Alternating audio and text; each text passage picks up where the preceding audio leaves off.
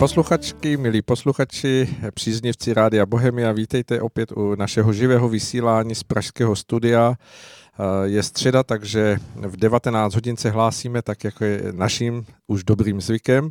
A pokud vám vypadla eh, elektřina nebo připojení internetové během letní bouřky, které se přehání nad českou i moravskou zemí a eh, věřím, Mariane, že i nad Sleskem, vy jste se vrátil, takže věřím, že všichni Dokonce jste... jsem dneska opravdu chviličku byl na tom správném břehu Ostravice, který už je Slesko i když já teda pocházím z moravské části Ostravy, ale, ale byl jsem ve Vratimově a myslím si, že už je to Slesko. No. Tak, takže pokud se prostě už letní počasí u vás umoudřilo můžete nás naživo poslouchat, tak jsme velmi rádi a pokud se nás poslechnete ze záznamu, budeme samozřejmě rádi úplně stejně a pokud budete mít chuť uh, o našem vysílání Eh, sdělit někomu dalšímu, kdo by měl zájem o témata, která rozebíráme, tak budeme velmi rádi.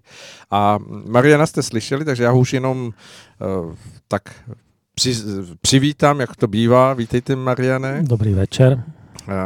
Vy jste se k nám přihnal z Moravy, ze Slezska pendolínem, tak mm-hmm. jaká byla cesta? Měl jste dobrou cestu? No tak eh, chviličku si část cestujících špatně vykládala pojem tichý oddíl, ale byli uvedeni na pravou míru, že je to oddíl, o kterém se moc nemluví, na, na to, že nekdáká úplně. a pak už to bylo všechno OK. Měl jste připojení? Je, je vůbec v takových uh, strojích dnešní doby připojení internetu? Je tam, musím pochválit Pendolina, většinou tam funguje solidně internet. Uh, já mám pro jistotu ještě o kartu, mm-hmm. kdyby něco, protože rád píšu v téhle souvislosti. Ve vlaku bývá klid, když jsou to ty vlaky na dlouhé vzdálenosti, člověk se může pěkně soustředit, neustále ho nikdo nevyrušuje a podobně. Tentokrát jsem teda trávil čas nikoli v psaním článku pro čtenáře, ale, ale nějakými úpravami knihy, kterou se chystám vydat na podzim. To bude první kniha fiktivní, hmm. a povídková, jak se tenhle ten pořád jmenuje na západní frontě klid, tak ta teda o klidu rozhodně nebude. Bude to z budoucí Jižní Francie, kde se ty národnostní a náboženské skupiny do sebe pustily. Hmm, tak to bude určitě zajímavé. Doufám, že nebudete nazván jako konspirativním vizionářem budoucí doby. No tak, viděl jsem horší a šílenější texty. Já myslím, že zrovna té fikci se letos odpustí. Dobře. Tak uh, vy jste to už uvedl, jsme na západní frontě a doufejme, že bude klid, uvidíme, to se vlastně ukáže a uh, pokud uh, jedete tedy i pendolínem a máte dobré připojení, můžete nás poslouchat i z pendolína, případně z nějakého jiného dopravního prostředku a budeme, budeme rádi, když věnujete pozornost tomu, co budeme teď rozebírat s Marienem, protože my na začátku našeho povídání opět skočíme přes ten pomyslný oddíl nebo na ten ostrov evropský přes kanál La Mancha začneme v Anglii, kde pořád není klid. Dá se to tak říct, Maria? Není, není. Tam si nám pak myslím, že chaos vrcholí. A asi zřejmě až do půlky července, dokud bude pořád probíhat ta posloupná volba toho hm, hlavního lídra konzervativní strany a tedy budoucího premiéra Velké Británie, tak klid asi nebude.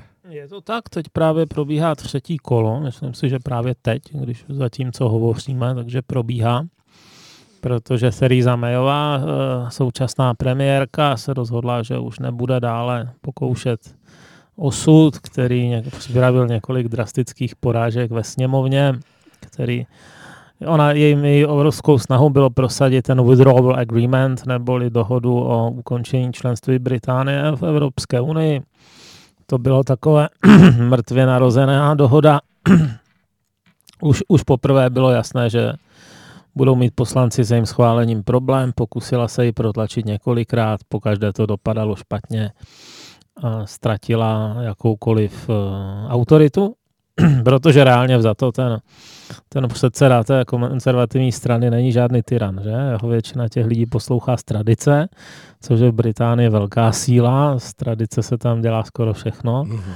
ale když už jednou ztratí tu, řekněme, úctu svých kolegů a ochotu se mu podřídit, no v tomhle případě jí podřídit, tak není moc cest, jakým by mohl uh, prosadit svoji vůli. Mm-hmm. To se stalo s Mayovou, ta nakonec teda, ona je mimořádně houževnatá, ona uh, už dříve byla ministriní vnitra, tehdy prosadila kontroverzní zákony třeba na počtvrté, ale tentokrát se jí to skutečně nepodařilo a, a ta hůřevnatost jí celkem k ničemu nebyla.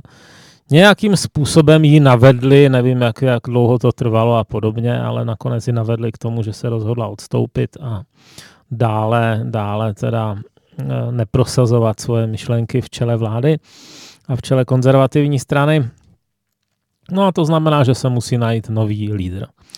Vy jste to řekl hezky, jste říkal, že přestala pokoušet osud. Já jsem říkal, že řeknete štěstí, ale ono to opravdu už o štěstí vůbec nebylo. Ono to bylo spíš o tom osudu, protože kdo to sledoval, tak viděl, že to byl skutečně takový až eh, děsuplný hm, pokus eh, v několika eh, hm, krocích prosadit to, co už dopředu všichni vnímali jako neprosaditelné. Vůbec to nepůsobilo dobře.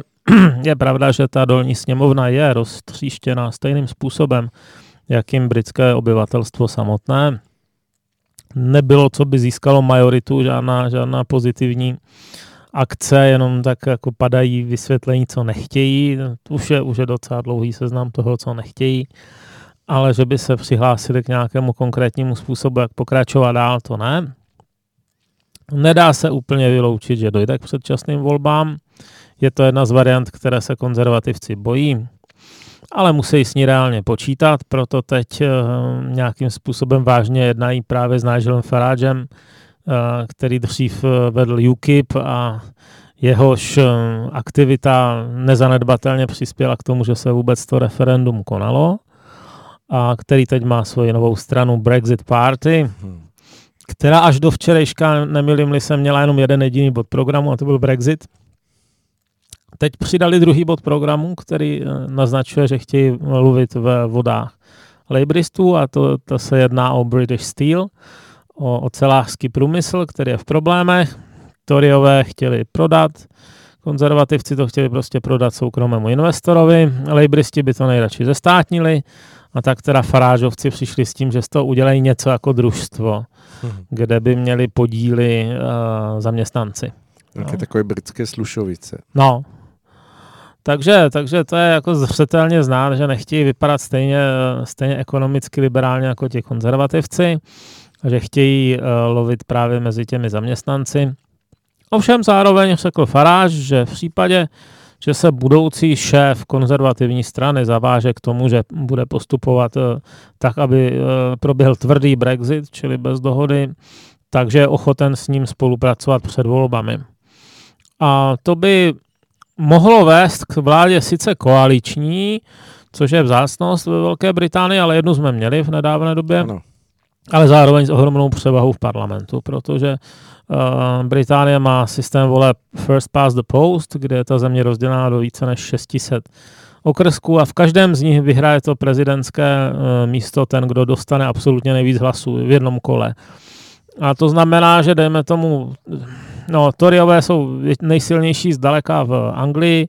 Anglie má zdaleka nejvíc poslanců, ale tam je právě ohrožuje ta Brexit party i na nějakých těch lejbristických předměstích a, a čtvrtích, kde žijou chudší lidé. Takhle by to dohromady opravdu mohli teoreticky dotáhnout na nějakou super majoritu, jo? třeba na 450, 650 nebo něco hmm. takového. Ono to, tomu dost nahrává i to, že lejbristická strana taky není schopna si určit, eh, o co vlastně usiluje.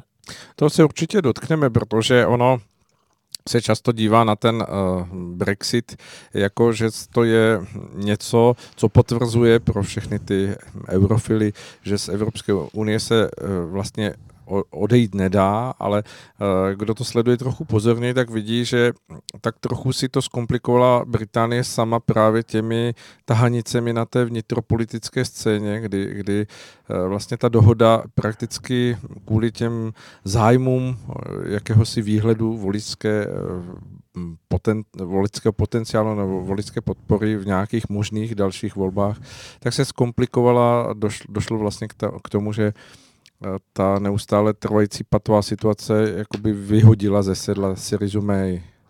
Když se podíváme na ty čtyři, asi čtyři, bych řekl, nejdůležitější strany britské scény, nebo takové ty, které mají, které nevznikly letos, jako Brexit Party, tak eh, u konzervativců je poměrně jasný rozdíl mezi členskou základnou a mezi poslanci.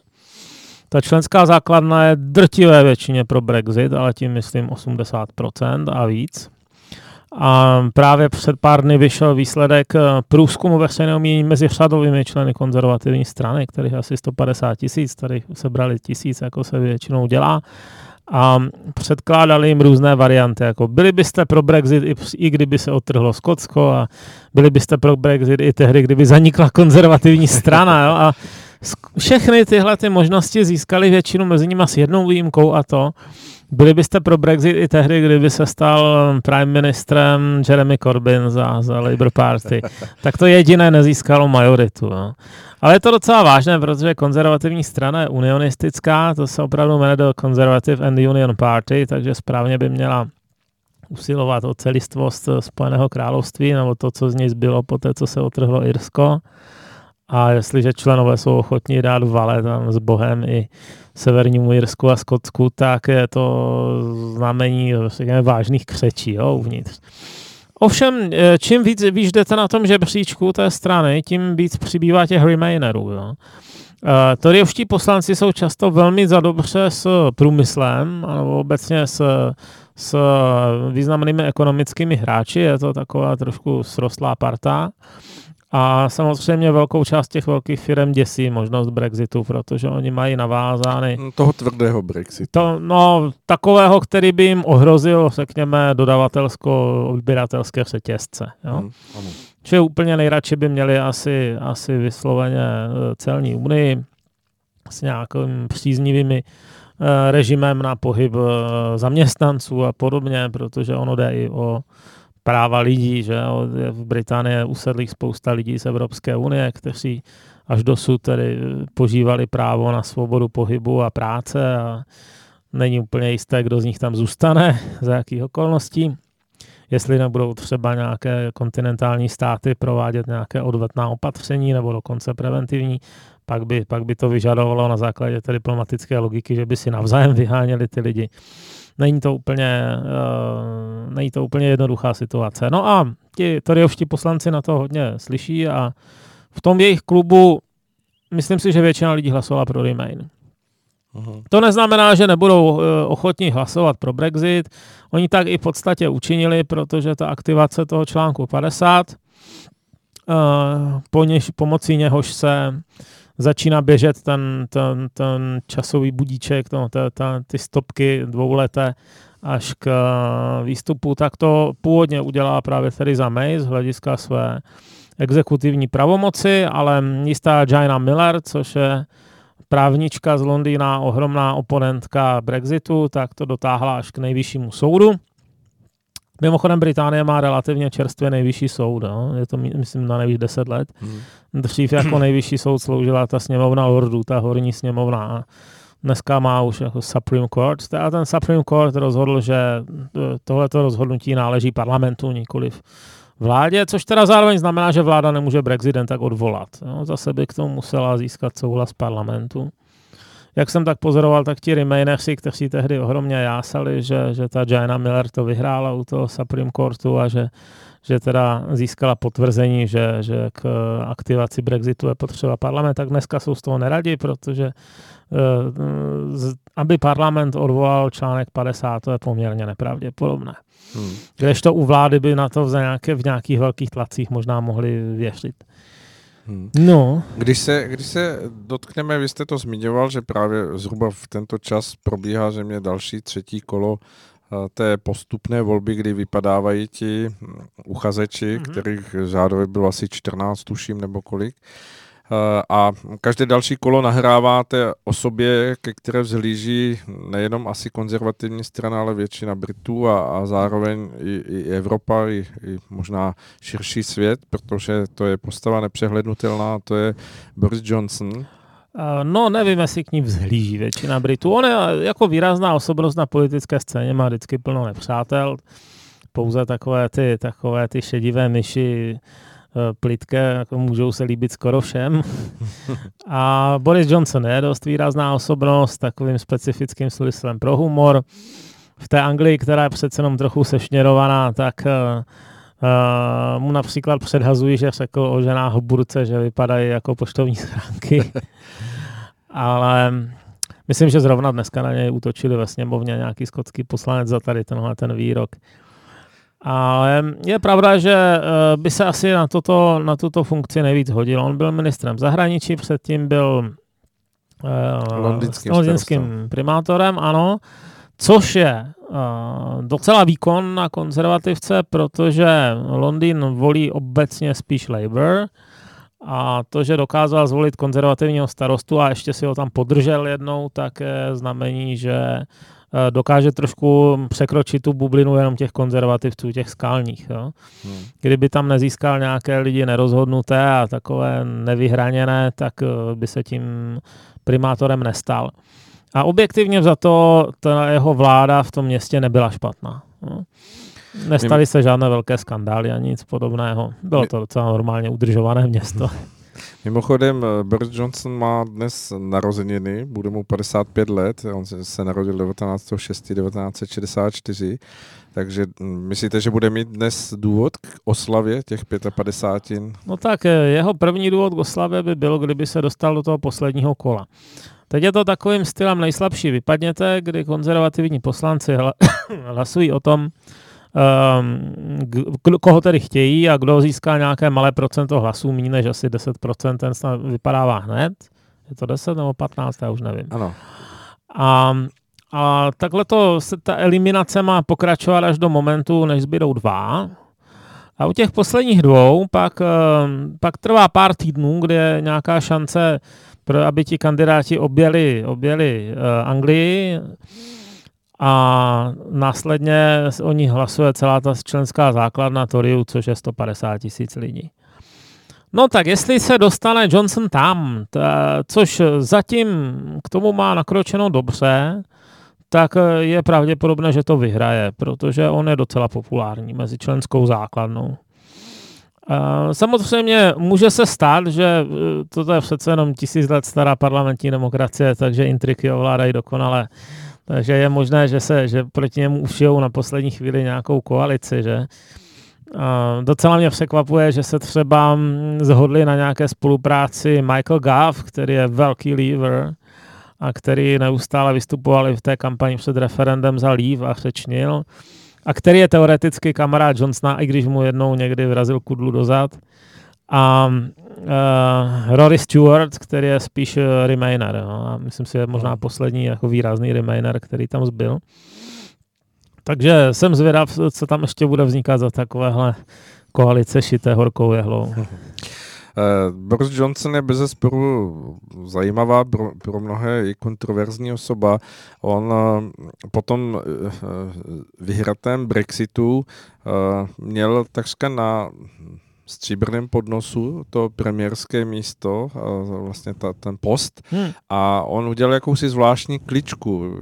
Dokáže se ty... Ne, ty... jeho ale strašlivě vypekl tehdy ten Michael Goff, co byl jeho spolupracovník a najednou řekl do televize, že má pocit, že, že, ten, že ten Johnson k tomu není zralý. Že? To působilo hrozně trapným dojmem a jak se jenom ti angličani dají na dekorum, tak ten Johnson radši hodil ručník do ringu, ale tak eh, o dva roky dál, no, tři a je možné, že mu to nějak vrátí. No. tak uh, uvidíme. No, Nepozve ho na čaj.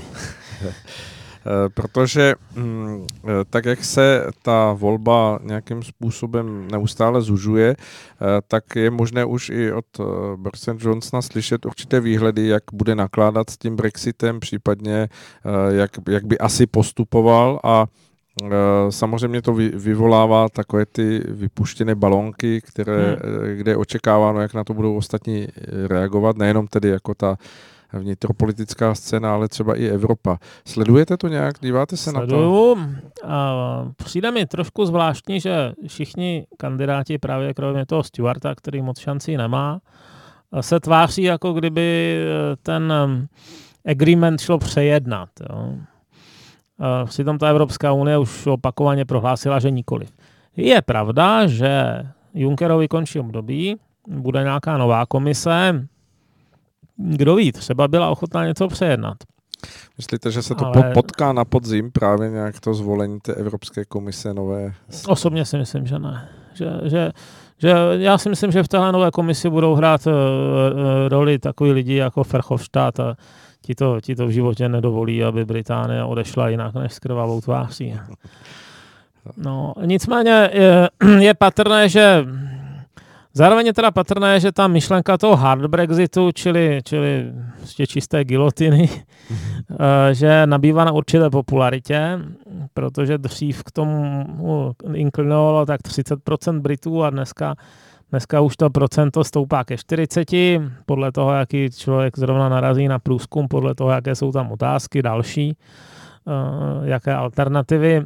Ale je vidět, že ten hard Brexit, který ještě vlastně předtím, než, než, než bylo to uh, referendum, tak tehdy se o něm v zásadě nemluvilo. No? Tehdy se říkalo, ale to víte, že určitě zůstaneme ve společném trhu a podobně. Nevím, jestli to dokonce sám Farage řekl, že by bylo šílené odejít ze společného trhu a dneska už, to, dneska už je to taková jako velmi realistická možnost. Jo. Ne, ne, že by to mu fandilo 1%, ale třeba těch 38. No, eh, na této možnosti je těžko odvratitelné právě to, že ona by měla vlastně nastat automaticky. Pokud eh, k nějakému tomu dohodnutému datu nevystoupí Velká Británie ze svazku, ta, eh, se dohodne na ničem jiném, tak se aktivuje tady tenhle ten hard Brexit. Jo? A co by se stalo, kdyby se zase blížilo, protože momentálně je to na Halloween, že? Ano, 31. 31. října, takže co by se stalo, kdyby bylo 27. října a zase nic neměli v ruce, jestli by zase žádali o další prodloužení, jestli by Macron řekl tak tentokrát opravdu naposled, nebo ne, to nevíme. Jo.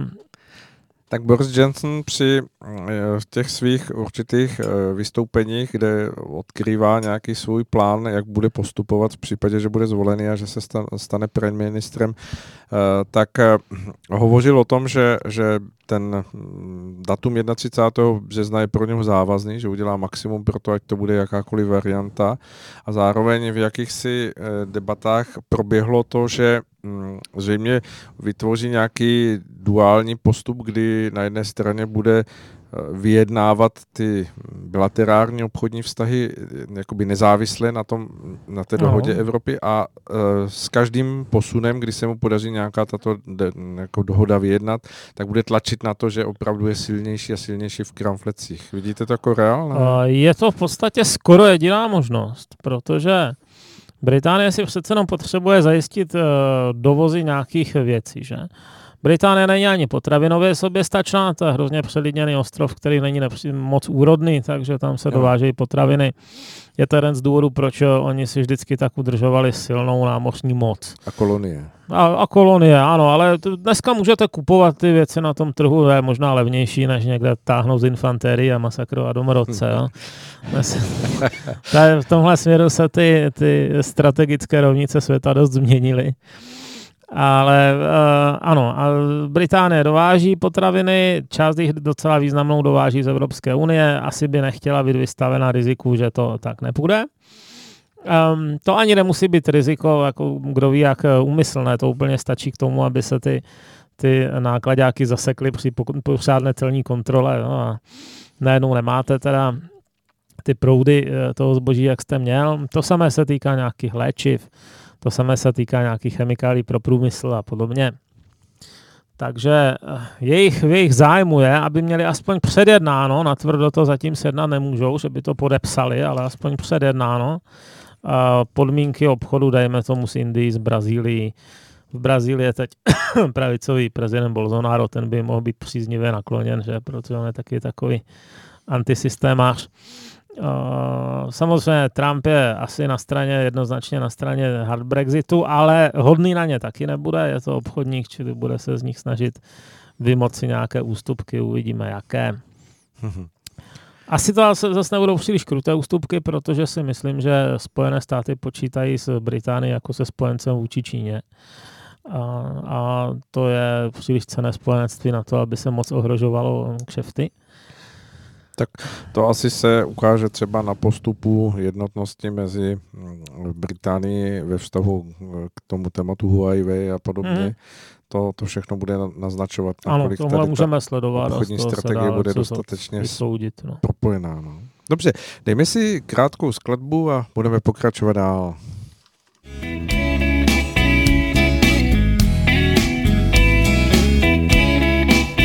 Teď, když mám pár roků přes osmnáct a život párkrát mi udělal bát. Víš, brouku, není zdrávo tak moc mít rád. Stopy mých bot vedou jen před můj dům a žádné létání k oblakům. Víš, brouku, není zdrávo tak moc mít rád. Dobře se dívej, tak tohle jsem já. Chlap, jakých spousty jsou na ulicích. Dobře se dívej a rozmýšlej, jestli ti stojí za to sbírat vrásek víc, vrásek víc, snad je to prý šance jedinečná. Když se náhodou potkají dva, víš, brouchu, není zdrávo tak moc mít rád. No, no, no, no, no, no, no, víš, brouchu, není zdrávo tak moc mít rád.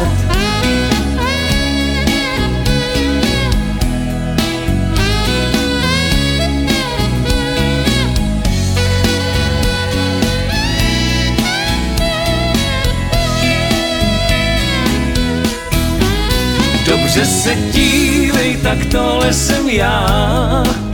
Chlap, jakých spousty jsou na ulicích. Dobře se dívej a rozmýšlej, jestli ti stojí za to sbírat vrásek víc, vrásek víc, snad je to prý šance jedinečná. Když se náhodou potkají dva, víš, brouchu, Není strávo tak moc mít rád. Víš, brouku, není strávo tak moc mít rád.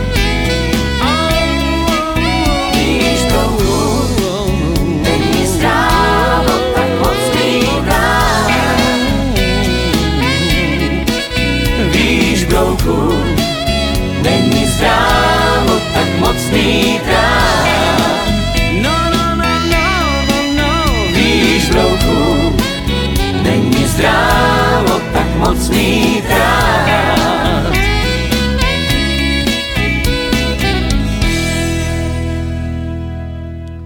Tak, po krátké písničce jsme zpět a já znovu připomenu to, že ne- nejsme milovníci Velké Británie tady s Marienem, i když samozřejmě to zem- země zajímavá, ale hovoříme o tématu eh, Velké Británie a vůbec o tom, co se tam děje, právě z pohledu toho, že je to první země, která se pokusila odejít z toho konglomerátu Evropské unie a podstupuje vlastně ten těžký proces toho odchodu.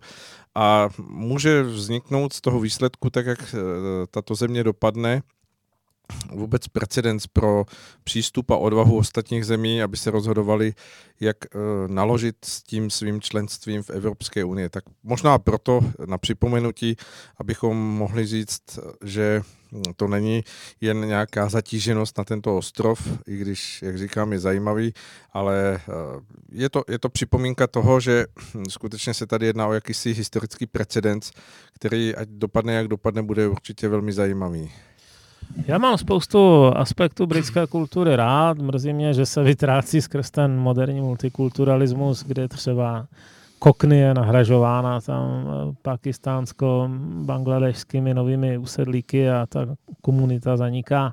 Nicméně, aktuálně máme teda výsledky z toho dnešního hlasování o uh, kandidátech na budoucího šéfa konzervativní strany a vyletěl právě ten Rory Stewart, ten, ten a, který měl nejblíž k tomu přídu Remain, získal o 10 hlasů méně než předtím a je pryč. A nejvíc získal Boris Johnson, 143.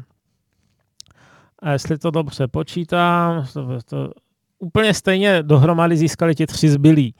Jeremy Hunt 54, Michael Goff 51 Sajid Javi 38. Takže, takže je to skutečně teda jako velký Boris versus tři, kteří když se spojí, tak mají přesně stejnou podporu. takže uvidíme, uvidíme. Já si myslím, že to, že, se, že to asi dotáhne do toho posledního kola, no, Boris Johnson. Jak myslíte, že by v této záležitosti mohlo sehrát eh, to obvinění, které se kvůli němu mm, nebo na něho vytáhlo, nebo kvůli kterému je předvolán v jakémsi zvláštním procesu to o bylo tom, strašně obskurní, ne? Že, že na jeho autobuse před Brexitem byla jakási částka, o které hovořil Eh, že týdně ztrácí hm, Británie tolik a tolik peněz odvodem do Evropské unie a mohla by je využít ku příkladu na zdravotnictví a jiné věci. Já mám a... pocit, že to bylo úplně eh, frivolní záležitost. Britské právo se vyvíjí kontinuálně od doby Vilema dobyvatele, ne předtím, takže je tam samozřejmě spousta obsoletních věcí, které, dejme tomu, nikdo nezrušil. Můj oblíbený příklad je takzvaný ordál zbraní. Jo? To tady za středověku fungovalo taky. To bylo prostě, když byl někdo obviněn, dejme tomu z vraždy, tak mohl říct, že se bude potýkat mečem se zástupcem, zástupcem toho, toho žalující. žalujícího a pokud to byla žena, ta, ta žalující, tak, tak ho nejdřív eh, strčili do nějaké jámy v zemi, kde, kde se mohl pohybovat jenom s obtížemi, aby vyrovnali teda tu, to, ten, ten poměr handicap. silový, no a kdo to vyhrál, tak, tak ten byl teda, ten byl v právu, jo. A v té Anglii se to nikdo ne, nenamáhal formálně zrušit asi do 19. století, když se to asi 500 let nepoužilo, nebo 400. A v roce 1827 je nějaký vrah velmi zaskočil, když tohle požadoval u toho soudu a nevěděli přesně, jak mu to zamítnout. Takže to tady taky vytáhli nějaké poměrně obskurní ustanovení, které se nepoužívá proti politikům, protože kdybyste měl odsuzovat politiky za to, že lžou, no tak to, to by asi, nebo ona je těžké prokázat se, ale že to je prostě jenom příliš odvážný slib, jo. Takže to, to by samozřejmě nešlo. A myslím si, že je to taková, taková, taková Monty Pythonovská část eh, britské politiky. No. Dobře, tak myslíte si, že toto nebude hrát roli, nebo jako, že by to odsáslo důvěryhodnosti prezidentstva? Hmm. A jak se díváte na to, že hm, v jedné z těch svých řečí, eh, které teď v poslední době měl, tak zmiňoval i jakousi variantu toho, že eh, hm, otázku Irska, irské hranice, že by se probírala vlastně až po odchodu toho, toho nebo pro, proběhnutí toho Brexitu. No tak ono to asi jinak nedopadne, že? Protože to je právě ožehavá součást, jak, jak teda sešit Brit, eh, vnitrojirskou hranici. Um, ona už delší dobu fakticky neexistuje, je to jenom čára na mapě. Lidi si tam volně projíždějí po cestičkách, jak se jim zachce. Kdysi existovala jako tvrdá za, za dob těch The Troubles, kdy, kdy Irská republikánská armáda se snažila násilím svrhnout britskou moc v severním Irsku a tehdy zrovna ty checkpointy, které byly na ty hranice, byly oblíbeným terčem teroristů. Hmm. Tam byli nějací mrtví, rozhodně se, rozhodně to byla opevněná hranice, nepřipomínající moc západní Evropu. Jeden z důvodů, proč se do toho těm Britům moc nechce, je, že se obávají, jestli by se ta Irán moc neoživila a jestli by nezačala provozovat to samé znovu. Hmm. Já si já spíš typuju, že za tu dobu už ti starší bojovníci přibrali a, a zlenivěli a, a ta mladá generace má ty iPhony a už se jim asi nechce jen tak mordovat. V, ale přece jenom došlo k nějakým útokům. Jo? Už, je, už je, je vidět, že nějaký ten militantní republikánský tábor existuje. A, a z toho důvodu, je to jeden z důvodů, proč oni nechtějí tu tvrdou hranici, ale ono to možná jinak nepůjde. Pokud se Severním Irsku jako součástí Spojeného království začnou platit jiné regulace ohledně trhu než, než v Irsku, v republice, tak eh, by se z toho stala pašerácká hranice světa, jak jistě hmm. víme, na rozdíl od eh, řekněme, obyvatel člunu u libijského pobřeží, tak nějaké teploměry a tak, to se pašovat nesmí. Že? takže, takže tam by, tam by byla jenom otázka, kdo by první tu hranici opevnil. A tam ta nabízené řešení ze strany EU, na které kývla při vyjednávání právě Theresa May, a to byla jedna z věcí, která otrávila tu dohodu tak, že, že, že ji nejsou schopni přijmout ti poslanci, je ten backstop, čili podle kterého by vlastně Severní Irsko fungovalo ve stejném režimu jako Irsko. a uh, skutečná celní hranice byla v tom moři. Hmm. Mezi, mezi hlavním britským ostrovem a mezi Irskem a to je pro spoustu konzervativců nepřijatelné, protože ono by se tímto Severní Irsko začalo odpoutávat i logisticky od Británie a tam bývala kdysi velice spolehlivá pro unijní majorita, ale to už dneska není, protože to je katoličtí Irové, kteří je v Alstru pořád docela dost, mají více dětí. Momentálně to bude opravdu něco jako 52 k 48. A ono by jednoho dne mohlo dojít i k vypsání nějakého referenda a k eh, znovu sjednocení. Jo? Nebo to k tomu, že by Irská republika a Severní Irsko se spojily. A to je něco, co konzervativcům moc nesedí. Takže nechtějí takovouhle smlouvu přijmout. No, s tím backstopem. No, takže pochybuju, že by se do října konečně teda slavně dohodla Evropská unie a Velká Británie na přesných podmínkách, za kterých chtějí vystoupit. A pokud se tak nestane, tak ta irská otázka se bude řešit dál a dál, samozřejmě. Hmm. Není to takový, taková ta achilová pata toho, toho Brexitu, to, tady ta hranice s tím Irskem? Je, je, určitě. Uh, extra silně je to vidět, uh, když se díváte na hlasování v parlamentu, protože konzervativci nemají majoritu, musí spolehat na poslance unionistické strany DUP, která sice nemá žádné ministry, ale víceméně se zavázala držet konzervativní vládu u moci, ale rozhodně nechce žádným způsobem spochybňovat příslušnost Severního Irska k Velké Británii. Takže touto přes ní neprojde, ani kdyby jí nabízeli miliardu liber, což myslím, že něco takového nabízeli v severním Irsku, že je milion obyvatel, no, to je docela malé. to je jedna sedmdesátina možná britského obyvatelstva. Když se připočte i to Irsko vedlejší, tak možná 75, ale momentálně je to opravdu velice citlivé a bolavé místo. No. Hmm. Eh, když to vezmeme v tom, mm, v tom jakémsi eh, kontextu té mm, celoevropské mapy, tak eh, ta Velká Británie, mm, co se týká dejme tomu, vojenských záležitostí bude eh, schopna, myslíte si, spolupracovat s nějakou směřováním Evropy, nebo, nebo se spíš přidělí k té Americe a bude, bude jakoby v tom NATO hrát jakousi Myslím si, že jednoznačně k Americe, protože to jsou námořní mocnosti, dvě velké námořní mocnosti zvykle operovat na oceánech no, po staletí i teď vlastně Britové mají mm, jednu hotovou a jednu vysoce rozestavěnou obří letadlovou loď. Hmm. Jedna, to jsou, to jsou lodi, které britské námořnictvo nikdy nemělo. To, kolik to má výtlak? 70 tisíc tun. Jo.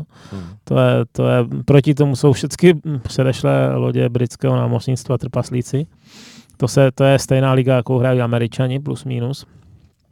A i spolu už cvičí a a připluli do Ameriky a tam se, tam se američtí kadeti učili startovat z palub a podobně. Jo? Takže jako jejich logistika je, je spřáhnutá dohromady. Žádná jiná další země, která by tady měla takové námořní schopnosti, tu není. Francie má pár nějakých lodí dobře, Itálie operuje jenom ve středozemním moři taková ta Blue Water Navy, která je schopná mm, operací ve všech oceánech, to tu v Evropské unii jinak nikdo nemá. Jo. Hmm. To, ta Francie má nějaký takový zárodek, Všecko ostatní jsou tak jako dobré pro nějakou příbřežní plavbu a pro nějakou místní obranu nebo pro nějaký výcvik, výcvik eh, námořníků, ale jinak tady jsou to spíš kontinentální mocnosti a je to, je to zaměřeno jinak. Jo? Třeba Poláci mají silnou armádu, ale jejich, jejich námořnictvo je legrační. Jo? Hmm.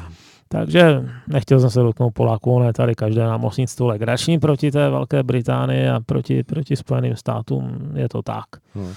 A když se podíváme ještě z hlediska zahraniční politiky Evropy, ať už eh, prostě ve vztahu uh, k hm, já nevím, k Číně, k, hm, Rusku, k dalším zemím světa. Myslíte si, že i v tom dojde k jakému si pooddálení té, té eh, vlastně Eh, Johnsonovské Británie, nebo že, že v tom jakási konzistence bude se Já bych očekával, že v tomhle směru budou dělat stejnou politiku jako Bílý dům. Samozřejmě nevíme, kdo tam vyhraje ty příští volby, které jsou už za nedlouho, za no. rok. A už něco. Začala, už začala, už, začala ano, už se začalo hledání dalších kandidátů. Pokud by byla ekonomika tak silná jako dosud, tak ten Trump má nějaké vyhlídky, protože on eh, přece jenom nezanedbatelně zaháčkoval takové to obyvatelstvo, které bylo ohroženo ztrátou pracovních míst a ta pracovní místa silně přibyla. Mm-hmm. Momentálně snad rekordní zaměstnanost od roku 1960 nebo něco mm-hmm. takového.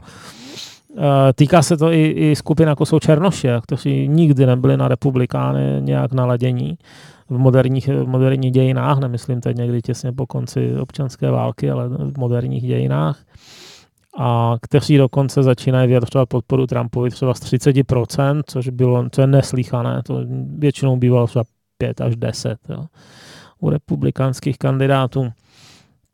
Takže, takže je možné, že se Trump udrží, rozhodně bych to nevylučoval. Je to, on má navíc na své straně to, že jako většinou vyhraje po druhé ten, ten prezident, který už vyhrál jednou. Tomu se říká incumbent bonus. Jo.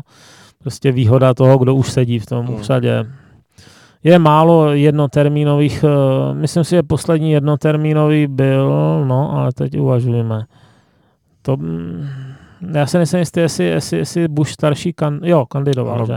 Tomu se bral totiž ten perot, ty hlasy. To byla, to byla výjimečná situace, to no, těžko říct, jestli se bude kdy opakovat. Předtím Jimmy Carter a předtím dlouho nikdo. Hmm. Nepočítáme Nixona, který se vzdal, vlastně byl, byl donucen abdikovat, že? No. Takže ano, já si myslím, že, že budou tyhle ty dvě politiky lícovat a to je spíš na té Evropě, jestli vůbec bude mít jednotnou politiku, když vidím, že třeba Řecko nebo Itálie si tam koketují s, to, s tou Belt and Road Initiative, která patří Číně, tak si ani nejsem jistý, zda existuje společná evropská politika vůči Číně. My jsme to tady už zmiňovali, eh, tuším, eh, rok na zpátek, možná i déle, eh, v tom kontextu toho, že ve výsledku nakonec, ač to teď může vypadat tak, že, že ta Británie se nějakým způsobem hm, noží do, do nějakých problémů a nedaří se jí ten Brexit, ale uh, jako do, dokončit, ale že, že nakonec proti té Evropě uh, přeci jenom to bude jako pevné místo toho určitého nějakého um, mezinárodního hráče a že ta Evropa právě, jak vy zmiňujete, v té vlastní oslabenosti a nekompaktnosti bude ztrácet. Rozhodně jsou, momentálně jsou samozřejmě rozštípení tou otázkou Brexitu, ale jakmile to bude hotová věc, tak uh, by asi bylo zbytečné, aby na tom lpěli. Jo? Hmm. Jakmile jednou budou venku, tak vlastně není důvod vést starou válku, když už je dobojováno. Jediné, co by se mohlo stát, co se nedá vyloučit, je, že by, dejme tomu, Skotové začali usilovat vážně o nezávislost. Hmm. A oni, nezanedbatelná část Skotů by na to nálady měla, mezi těmi, v těch průzkumech vlastně jenom se to pohybuje, mezi 40 a 50 procenty, čili Nedá se vyloučit, že by takové druhé referendum dopadlo, dopadlo pro nezávislost Skotska. Jiná věc je, že ten Westminster jim to asi oficiálně nedovolí, protože tohle je zrovna prerogative, to je jedna z těch věcí, které jsou stále ještě v parlamentu Spojeného království, které nebyly devolvovány takzvaně do toho skotského parlamentu, čili skotové si nemůžou rozhodnout sami o, o legálním referendu v tomhle směru. A pak je další věc, že přece jenom to Skotsko je dost ekonomicky srostlé se, s zbytkem Spojeného království. Jo? Oni, ta, ta unie vznikla v roce 1707, tím myslím teda ta, ta unie království, nikoliv no. jenom unie, unie královských rodů nebo, nebo personální unie, ale unie taková, že mají stejné zákony, že, že, že vůči sobě odbourali cla a podobně. No to je doba, kdy v roce 1707 byl New York taková jako menší dřevěná osada. Jo. Takže z velikosti ani ne Kralup nad Vltavou. Takže to je opravdu strašně dlouho, 12 generací se růstají ty, ty národy. Kdyby tam měla vzniknout tvrdá hranice, no to, to si myslím, že by skotské ekonomiku úplně zničilo. Hmm. No, to, myslím, že jejich hlavní partner z hlediska, když se začne počítat partneři obchodní jako Anglie, takže oni mají přes 60% obchodu z Anglií. Hmm. Takže, takže nebyl by života schopný ten národ, upřímně. Jo? Oni i teď mají, nehospodaří moc dobře, je to takové Řecko severu, mají skoro 8% HDP deficit, dorovnává jim to Westminster, Kdyby, dejme tomu, vyhlásili nezávislost a vstoupili do Evropské unie, tak by byli okamžitě na hranici bankrotu. Uh, myslím si, že i ta Evropská unie by si měla případně rozmyslet takového nového člena, který by okamžitě vyžadoval finanční záchranu. Hmm. Uh,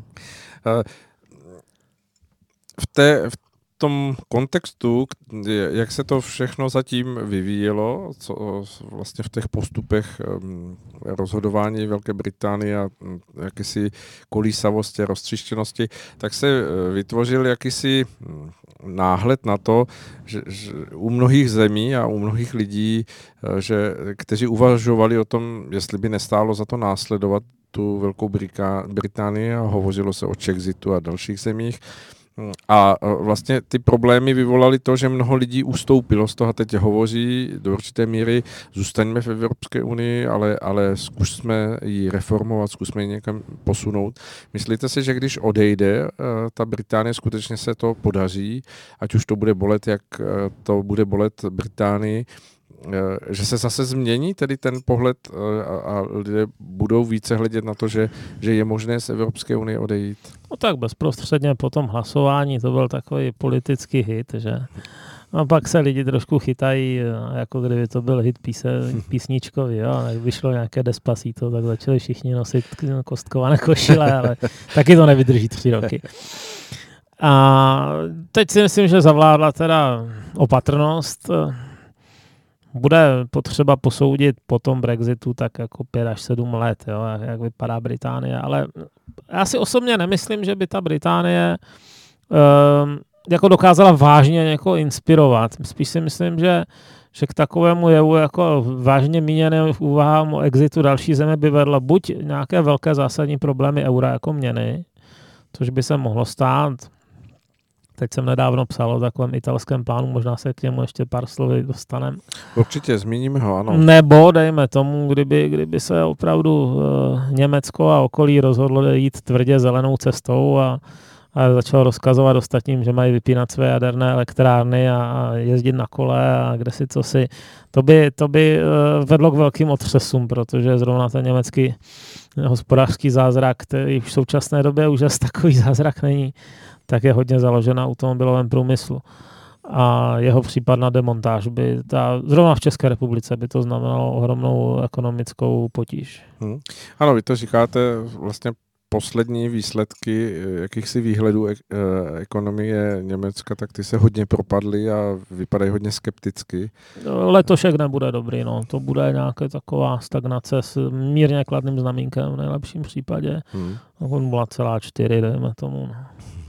Když mluvíme o ekonomice, eh, možná eh, a hovořili jsme o Libře, ať to spojím a přenesu to, možná zachytli někteří z našich posluchačů, že Facebook vyhlásil, že chce zbudovat jakousi novou měnu, která by se používala na Facebooku a pro celou tu Eh, více jak miliardovou komunitu uživatelů Facebooku. A měla by to být Libra, což je zvláštní, ale bylo řečeno o tom, že to nemá být spojováno s tou britskou Librou, ale že to je Libra jako eh, jakýsi název, který vznikl z, to, z té schody těch eh, uživatelů. Divím se, že se to na jeden špicl. to by tak víc se dělo k jejich aktivitám, no. možná, možná to zase vynese jakousi, jakési synonymum, uvidíme. No ale eh, když hovoříme o těch nových alternativních měnách, tak eh, vy jste to před naším vysíláním zmiňoval, že v Itálii se vážně zvažuje jakási varianta Eh, nebo op, hm, alternativa eh, euru, tak pojďme to zmínit, jak se to jmenuje, co by to mělo, jak by to je mělo to fungovat. Tak, je, to, je to myšlenka, která už padla před rokem. Poprvé jednalo by se o zvláštní druh dlužních úpisů. Nutno říct, že to tam není bez, bez kontroverze. Jo? Zrovna třeba ministr financí Tria se proti tomu staví. Stejně jako prezident Mattarella. Takže je to spíš zatím tak jako ve fázi eh, nějakého parlamentního uvažování plus tím, že plus toho, že někteří jedinci z legitim vyhrožují. O co by šlo? Uh, měna má dneska, nemá dneska žádný zlatý základ a podobně. To už je, jsou, jsou časy minulosti. Dneska víceméně je podpořena důvěrou obyvatelstva. No. Uh, k tomu, aby, aby lidi existuje něco, čemu se říká Greshamův zákon. To je, to je takové tvrzení, to všiml si nějaký anglický, anglický bankéř, že když eh, obíhají dva druhy měn, no, horší a lepší, takže ta horší je čím dál všude přítomnější a tu lepší si lidi syslí. Mm-hmm. Jo, jak říkají do stro, štrozoku, nebo jak se to říká na Valachách. Protože každý se snaží platit tím, co má menší cenu. Tak tohle samozřejmě eh, jako je známý problém, eh, ten Greshamův zákon, kdyby tady kolovali potištěné papírky a vedle toho, dejme tomu zlato, jo, tak, ehm, tak ehm, by ehm, asi časem to zlato úplně zmizelo a, kolovali jenom ty papírky. A tím zlatem by se platily jenom super důležité věci a podobně. A a pokud chceme zajistit oběh nějaké měny, i přesto, že jako třeba úplně ji nevěříme, tak uh, jsou na to zákony, kterým se říká zákon o nuceném oběhu. Když si vlastně vezmete české zákony, tak um, tam je napsáno, že každý musí přijmout korunu českou. Jo. K vyrovnání nějakého závazku, ať je to vlastně platba za zmrzlinu v obchodě, nebo platba hypotéky, ale, nebo daní, jo, i stálý musí přijmout. Jo. Ne, nemůže říci, nejsem spokojen s, s touto měnou, jako zaplaťte mi něčím tvrdším třeba. No, tady tyhle ty dlužní úpisy, které by vydal italský stát, tak ty by tuhle vlastnost neměly. Přijímal by je povinně jenom stát. A počítalo se s tím, že by, dejme tomu, eh, když je nějaký kontraktor, který postavil pro stát železnici, silnici a tak dál, eh, takže by dostal buď část nebo všechno v těle dlužních úpisech a on by z toho zase mohl platit třeba. Uh-huh. No a druhá věc je, jak by to kolovalo mezi tím obyvatelstvem. Nikdo by teda nebyl oficiálně přinucen k tomu, aby to používal, když nechce. Eh, byly by to ale úpisy, které by se v zásadě moc nelišily od bankovek. Měly by hodnotu 5 euro, 10 euro, nominální zdůrazňuji. Čili to je ta hodnota, která na tom vytištěna. Kdyby s tím začali uh, obchodovat eh, soukromně lidi, tak by pravděpodobně ta reálná hodnota se ustálila někde jinde. Jo. To je, to je jev, který třeba známe i z, třeba z jižních konfederačních spojených států, uh-huh. které měly nějaké zlaté dolary a pak měly ty papírové a mezi nimi se uh, rozevřelo snad stoku jedna no, ke konci války, kdy už ta, ta země zanikala a byla zcela zjevně plajte. Takže tady by se taky mohlo stát, že by ty, tyhle ty uh, maličké dlužní úpisy, ty mini boty, že by klesly třeba na desetinu hodnoty toho, co je na nich napsáno a tím by se podobali liře, že? Co by to mělo za následky? Tak za prvé, uh, italský stát by mohl podnikat nějaké akce jakoby na dluh a ne úplně na dluh. Jo? Je, to, je, to, je to taková chytrá horákyně, ale uh, jeden ze způsobů, jakým třeba trošku ulevit nezaměstnanosti, je financovat nějaké veřejné projekty typu stavby dálnic, železnic. Iž už u nás se stavěla, je ta legenda o hladové zdi, kterou nechal ten Karel stavět údajně proto, aby, aby zaměstnal chudáky. Ono to možná tak úplně stoprocentně nebylo. Ona měla nějaký význam vojenský, ale, ale zkrátka tenhle ten eh, koncept těch veřejných prací, které trošku oživí ekonomiku, ten eh, je známý dlouho a Italové si to v současné době nemůžou moc dovolit, protože jsou zadluženi až po uši. Jo, čili generovat další a další dluhy by pro ně bylo nebezpečné. No tak to chtějí dělat tady těmahle dlužníma úpisama které, které by aspoň nebyly nominované v euru na tvrdo. A druhá věc je, že by tam vznikl takový jakýsi paralelní měnový systém, že lidi by se na to navykli používat to minimálně částečně podobně jako normální papírovou měnu, což je, i v Itálii se furt docela používá.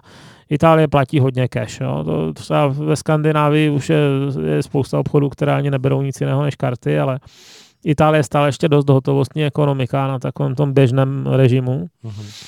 takže lidi tam potřebují nějaké takové ty papírky. No a v téhle situaci by jako teoreticky jednoho dne bylo možné, že by, že by nějakci dostatečně zbouření italští ministři se dohodli a začali, označili to za novou liru a vystoupili z eura přes noc. Jo? Protože existovala by infrastruktura, která by takovýhle náhlý skok umožňovala. Hmm, to, že by z toho bylo pak dalších tisíc jiných problémů z takového Italexitu, to, to už je druhá věc, ale existovala by ta infrastruktura. On svého času něco takového navrhoval ten známý rebelský ekonom Janis Varoufakis v Řecku, ale tehdy z toho ten Cypras dostal nějaká studená záda. Hm. Na poslední chvíli mu řekl, že radši ne, že teda jako zůstanou v tom euru za každou cenu. Samozřejmě Řecko je malé, Řecko se dá daleko s nás eh, potrestat než Itálie, která je třetí největší ekonomikou v eurozóně. Že? To jsem se k tomu chtěl vás, Mariane, zeptat, jak, eh, jaké jsou signály, jak by k tomu přistupovala Evropská unie nebo centrální no to, banka To víte, Evropská. že jsou určitě tomu negativní. Jo? No, to víte, že se jim to nelíbí, takovéhle hrátky. Já si teda nemyslím, že by, že by Itálie bezprostředně vystupovala z eura. Ona je ku podivu při výzkumu veřejného mínění mezi lidma pořád ještě dost populární. Hmm. Rozhodně víc než u nás. Ale uh, ona i ta hrozba stačí, protože přece jenom uh, ty jižní státy mají ohromný problém s nekonkurenceschopností v rámci eurozóny a, a jako správným, no správným, Eh, ona je to taková napůl dopečená unie. Na jednu stranu má jednotné, jednotnou měnu, ale nemá jednotnou třeba sociální politiku. Uh-huh. Jo, a neexistuje nějaké, hm, řekněme, převádění peněz od silnějších k slabším členům toho celku. Když máte Německo nebo Ameriku jako federace, které platili jednou měnou, platí, tak tam eh, ty nejsilnější státy typu New York a Kalifornie nebo, nebo Bavorsko a, a Hamburg vyberou docela dost peněz na daních a ono se to do nějaké míry převádí do těch slabších států, jako je Sasko, Anhaltsko nebo tam nějaká Minnesota, ještě Minnesota jde, ale takové Mississippi, jo, to, je, to je tak trošku Afrika v, v, v USA. Takže tohle to aspoň trochu zajišťuje konkurenceschopnost těm slabším regionům. A tohle v Evropě nemáte. No. Tady máte pohyb eh, kapitálu, zboží, eh, jednotnou, jednotnou měnu, ale pokud jedna, jeden ten stát je výrazně konkurenceschopnější než druhý, tak spíš se ty nůžky ještě rozvírají, jak z toho méně konkurenceschopného utíkají kvalifikovaní lidi do toho konkurenceschopnějšího. To je, to je proces, který je skoro nezastavitelný a který v zásadě zajišťuje, že, že ta druhá země se na ty nohy nepostaví, hmm. když nemá ten personál. No a takovýto krok e, Itálie, pokud by to soficializovala, skutečně se to začalo používat, nebyl by to třeba impuls k tomu, co se tady neustále takovým způsobem hýbe ve vzduchu a to je otázka dvourychlostní Evropy? Nebo... Ale jsou třeba lidi, kteří tvrdí, že kdyby to jižní křídlo odpadlo od té eurozóny, takže by to to euro posílilo. No? Že to jsou očividně slabá místa a že, že, že menší eurozóna, ve které by byly jenom ty silnější ekonomiky, ale to by pravděpodobně znamenalo vyhodit i Francii. Jo. Takže že reálně by pak ta, ta měna, kdyby vznikla nějaké slabé jižní euro, dejme tomu, a, a silné severní euro, takže ta, to silné severní euro, že by bylo daleko spolehlivější a, a důvěryhodnější měnu. Ale myslím si, že na takovouhle, na takovouhle politickou akci si zatím nikdo netroufá. Hmm. Tak uvidíme, třeba to právě tady ty myšlenky hm, na takovéto alternativní cesty, jakým způsobem eh, jakoby změkčit ten, ten určitý inflační systém právě pro Itálii a další země třeba něco takového odstartuje. No já jsem se šel podívat na italskou debatu a nejvíc hodnocený hlas tam zněl, no to bude mít mafie děsnou radost další hromady netrasovatelné hotovosti. no, kdo ví, no. Tyhle efekty možná zanedbáváme, ale kulturně jsou významné. No. Hmm. Dobře, uh, Mariane, my jsme prakticky obkroužili dnes teda přes ty dvě země a pár zmínek o, o ostatních uh, Evropu a jsme zase zpátky tady v našem studiu. Já vám děkuji za to, že jste si eh, skutečně dnes udělal ten čas, sedl na eh, Pendolino v Ostravě, abyste tady u nás byl. Velmi si toho vážíme. Na stojáka se nesmí do Pendolina, tam je to povinná rezervace tak eh, o to, o to víc jsme vděční, že jste si udělal čas na naše vysílání. Já vám moc děkuji a věřím, že příště zase budeme o kus dál, nejen v Brexitu, ale že i mnohé věci se zase vynoří, protože bude postupovat, jak jste i zmiňoval, ta mm, americká předkampaň, eh, která Určitě. se bude v těch primárkách nějakým způsobem Hlavně v těch demokratických. No, no, já si myslím, že v republikánských v podstatě rozhodnuto předem. Hmm. Ale v demokratických je to, je to velká otázka. Máte nějaký tip? Ne, vůbec. Ne, nemáte. To se moc nevyplatí. Ono, ono eh, to, to tam bude ovlivňovat takové eh, věci, jako kdo co naslibuje farmářům z Ohája, kde se, myslím, hlasuje první.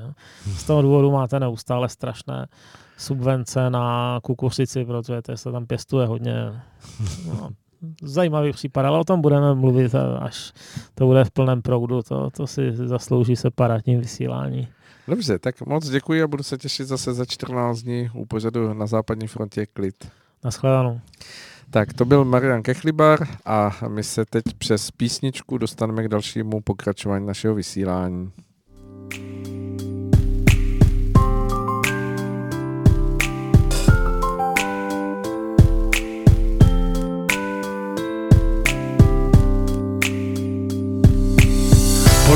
Poruba po ránu je plná malých pionýrů, poruba po ránu je plná malých pionýrů, poruba po ránu je plná malých pionýrů. Poruba po ránu je plná malých pionýrů, poruba po ránu je plná malých pionýrů, poruba po ránu je plná malých pionýrů. Tady to bylo, kde jsem poprvé ji viděl, tady to bylo, kde jsem poprvé se styděl, poznačili moje karty, tady to bylo, kde mi prohrabali kapsy saka, nenašli svíně nic a zavolali SMBáka, tady to bylo, kde mě dohnali mé pochybnosti na úsvitu dospělosti. Poruba po ránu je plná malých pionýrů, poruba po ránu je plná malých pionýrů, poruba po ránu je plná malých pionýrů. Poruba po ránu je plná malých pionýrů, poruba po ránu je plná malých pionýrů, poruba po ránu je plná malých pionýrů. Tady to bylo, kde mě učili azbuku a dole na nábřeží skřívan mi na ruku a dřív než odletěl, tak mrkl na mě spiklenecky. Tady to bylo, kde jsem přečetl knížky všecky. Tady to bylo, kde mi uvázali šátek a já měl ruce otlačené od mávátek a žluté lampiony svítily jak bludičky a vedly do chaloupky kouzelné babičky. Poruba po ránu je plná malých pionýrů, poruba po ránu je plná malých pionýrů, poruba po ránu je plná malých pionýrů. Práškující letadlo klesá nad leninku. Včera mě napadlo otevřít černou skřínku. Co najdeš ve své paměti, je vyzobané zrní ptáků, kteří v zimě odletí, na jaře se vrací na horní dvůr, sednout si na klepáč a poslechnout si náhrobní kámen v D-dur. Tady to bylo. Tady to bylo. Tady to bylo. Poruba po ránu je plná malých pionýrů, poruba po ránu je plná malých pionýrů, poruba po ránu je plná malých pionýrů.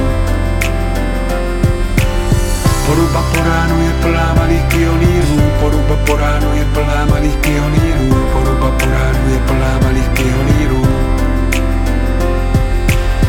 Tady to bylo, kde jsme poprvé šli vedle sebe, já se tě letmo dotkl a hvězda padla z nebe a jak tak padala, země se chvěla, tramvaje cinkaly a poruba se probouzela. Tady to bylo a jinde nemohlo být. Těžko si vybrat místo, kde by se chtěl narodit, pod jakou vlajkou,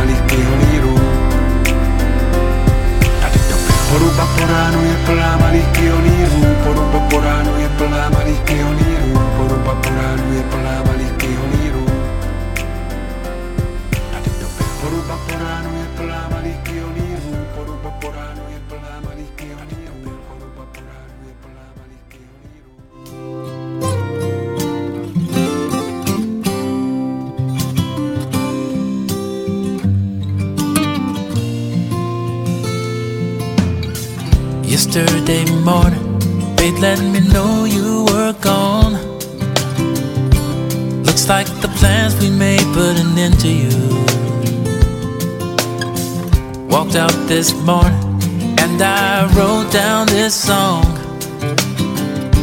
Just can't remember where to send it to.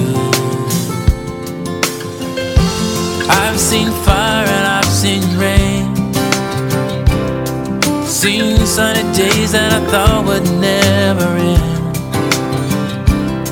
Seen lonely times when I could not find a friend. Oh, but I that I'd see you again.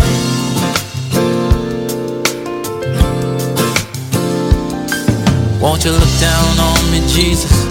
You've gotta help me make a stand. Just gotta see me through another day. My body's aching and my time is at hand. I won't make it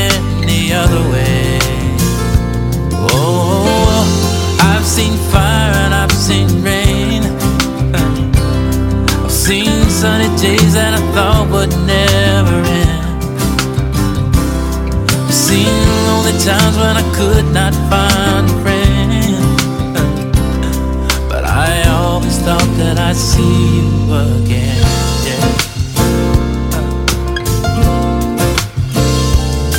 I've been walking on my mind to an easy time, back turned towards the sun.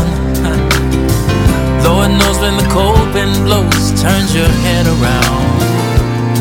Spend hours of time on telephone line, talking about things to come.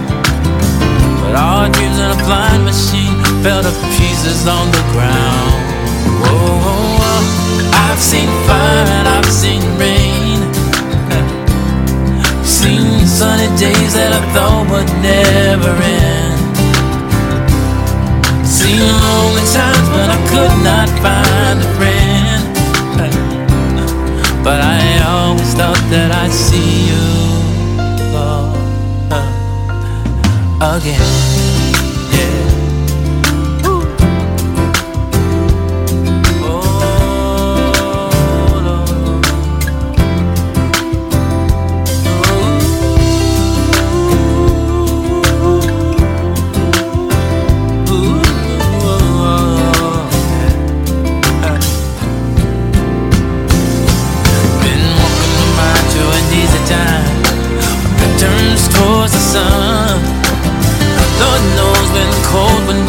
turn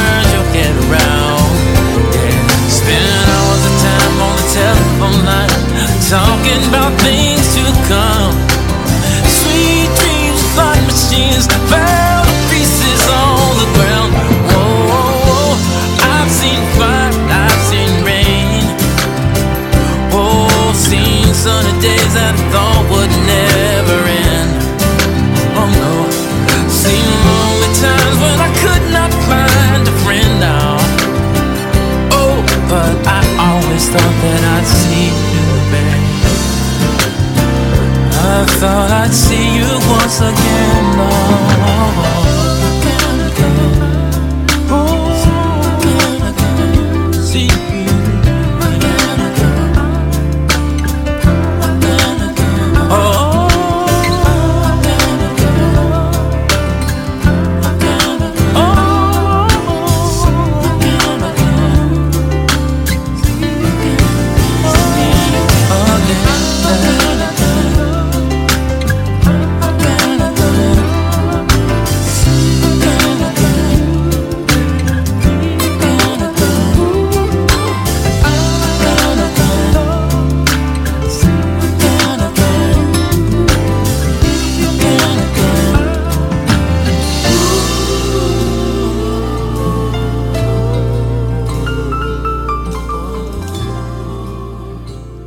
Hezký a příjemný dobrý večer. Dobrý večer vám všem, kteří právě teď posloucháte Rádio Bohemia. Samozřejmě posloucháte nás ve středu a jistě jste všichni ve střehu. V tuto chvíli přisedám tady k svému kolegovi, k panu Aleši Svobodovi a budeme se spolu bavit o třech pilířích občanského sněmu Čech, Moravy a Slezska. Byť jsme měli, který z nich, aha, tady ty já se trošku zesílím sluchátka, tak, a teď to je ono. A byť jsme měli samozřejmě připravený pro vás zcela výjimečný program, protože dnes tady s náma měl naživo sedět Petr Staněk ze Slovenska, ale musel narychlo odcestovat zpátky do Bratislavy, takže pokud nás on dnes poslouchá večer, takhle v tuto dobu, tak ho srdečně zdravíme. Doufám, že se nám to spolu povede příště. Už na tom pracujeme, domlouváme se a pokud to mělo, pokud se tam odehrálo něco v tom smyslu, že nějaký zdravotní problém, což se samozřejmě může stát, tak aby se uzdravil, aby mu bylo skvěle a příště v plné síle tady už u nás naživo v Rádiu Bohemia. Milí posluchači, už jsme před několika týdny tady s panem Svobodou naznačili, nebo pan Svoboda vlastně naznačil, že se začneme eh, znovu věnovat eh, občanským mm, nebo občanské aktivitě, která vznikla před mnoha lety a je to občanský sněm Čech, Moravy a Slezska, který se potom spojil s námi s Českou konferencí ke spolupráci. A my jsme spolu zažili mnoho krásných chvil a směli jsme spolu um, dávat dohromady znění textu třech pilířů, které opravdu, um, troufám si říct, pro budoucí čas této společnosti a i pro cestu kudy a jak dál, budou mít ještě velký význam a velkou důležitost. Mm, jak to vidíte, pane Sobodovi? No, plně souhlasím s vámi, Karle. Já jsem velmi rád, že, že nakonec nám vyšel takhle prostor, protože si myslím, že zvlášť v dnešní době eh, stojí za to mm, nejenom zrekapitulovat obsah těch eh, tří pilířů, ale připomenout to, že oni přináší něco, co v dnešní společnosti vůbec není a to je jakýsi výhled, jako, jakýsi možný růst společnosti jako celku a zároveň možný vzestup, postup Eh, i jednotlivce, aby se v tom, v tom prostředí té společnosti cítil eh, skutečně svobodný s tím, že si je zároveň vědom svých závazků, ale nikdo mu nevstupuje do toho jeho osobního roz, roz, rozměru bytí víc, než je skutečně nutné a potřebné. A já si myslím, že právě v tom kontextu té dnešní doby, té situace, která je, eh, tak tři pilíře občanského sněmu nabízí v tomto směru darovaný výhled a ta dnešní doba výhled nemá, protože když se podíváme, tak někdy před těmi 30 lety všichni měli hm, vizi to, že směřujeme do Evropy. Asi si to pamatujete ano, taky, že to bylo tak. na těch transparentech, jo, jo. že chceme do Evropy, patříme do Evropy. Teď jsme v Evropě, Další bylo to, že jsme měli na transparentech, že chceme demokracii. Teď máme, máme, máme se vším všudy. Uh, mnozí uh, tam zmiňovali to, že chtějí uh, vlastně svobodné volby a nové, nové politiky vz, vzešlé z těch svobodných voleb. Ty taky máme už 30 let hmm. a přesto můžeme říct, že společnost je možná z toho hlediska jakési vnitřní naděje nebo vnitřního usilování kupředu víc prázdnější než v tom roce 89. To rozhodně, protože když eh, se nad tím společně zamyslíme, tak eh, jsme křičeli všichni po svobodě, křičeli jsme pro té, po, po, po demokracii, ale dnes se mnoho lidí začíná cítit nesvobodnými. Začínáme se dokonce cítit pronásledovanými, eh, špehovanými, sledovanými. A když tomu přičtu ještě že jsme díky médiím ovladatelní a že nás manipulují do určitých situací a že jsou to věci, které vlastně ani neznáme, protože eh, nevím, jak mladí lidé, ty to možná snáší velice dobře, ale my tady s panem Svobodou jsme ještě ti, co pamatují tu kontinuitu do, do nechci říct do pravěku, ale svým způsob, do dálnověku. Do dálnověku.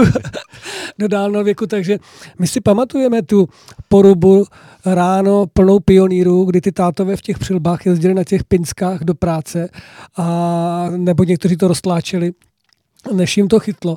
A já si pamatuju moc dobře tuhle tu dobu a mám na to docela i dobré vzpomínky a samozřejmě uh, tuhle tu kontinuitu nebo tuhle, tu, tu, tuhle zkušenost a vzpomínku uh, my můžeme použít právě k tomu, abychom se dnes daleko lépe uh, rozhodovali pro to, kudy a jak dál. Ale to, co se stalo, nebo v co to přerostlo, možná říct, protože bylo dobře, že se to všechno změnilo, ale to, tak jak to přerostlo, nebo do čeho to teď právě přišlo, tak si myslím, že mnozí cítí, že to není v pořádku, že to, že to začíná to být divné. Přinejmenším divné, začíná to být, uh, že si uh, mnozí, byť, byť svobodně, ale přitom po tajmu, říkají, chtělo by to něco jiného.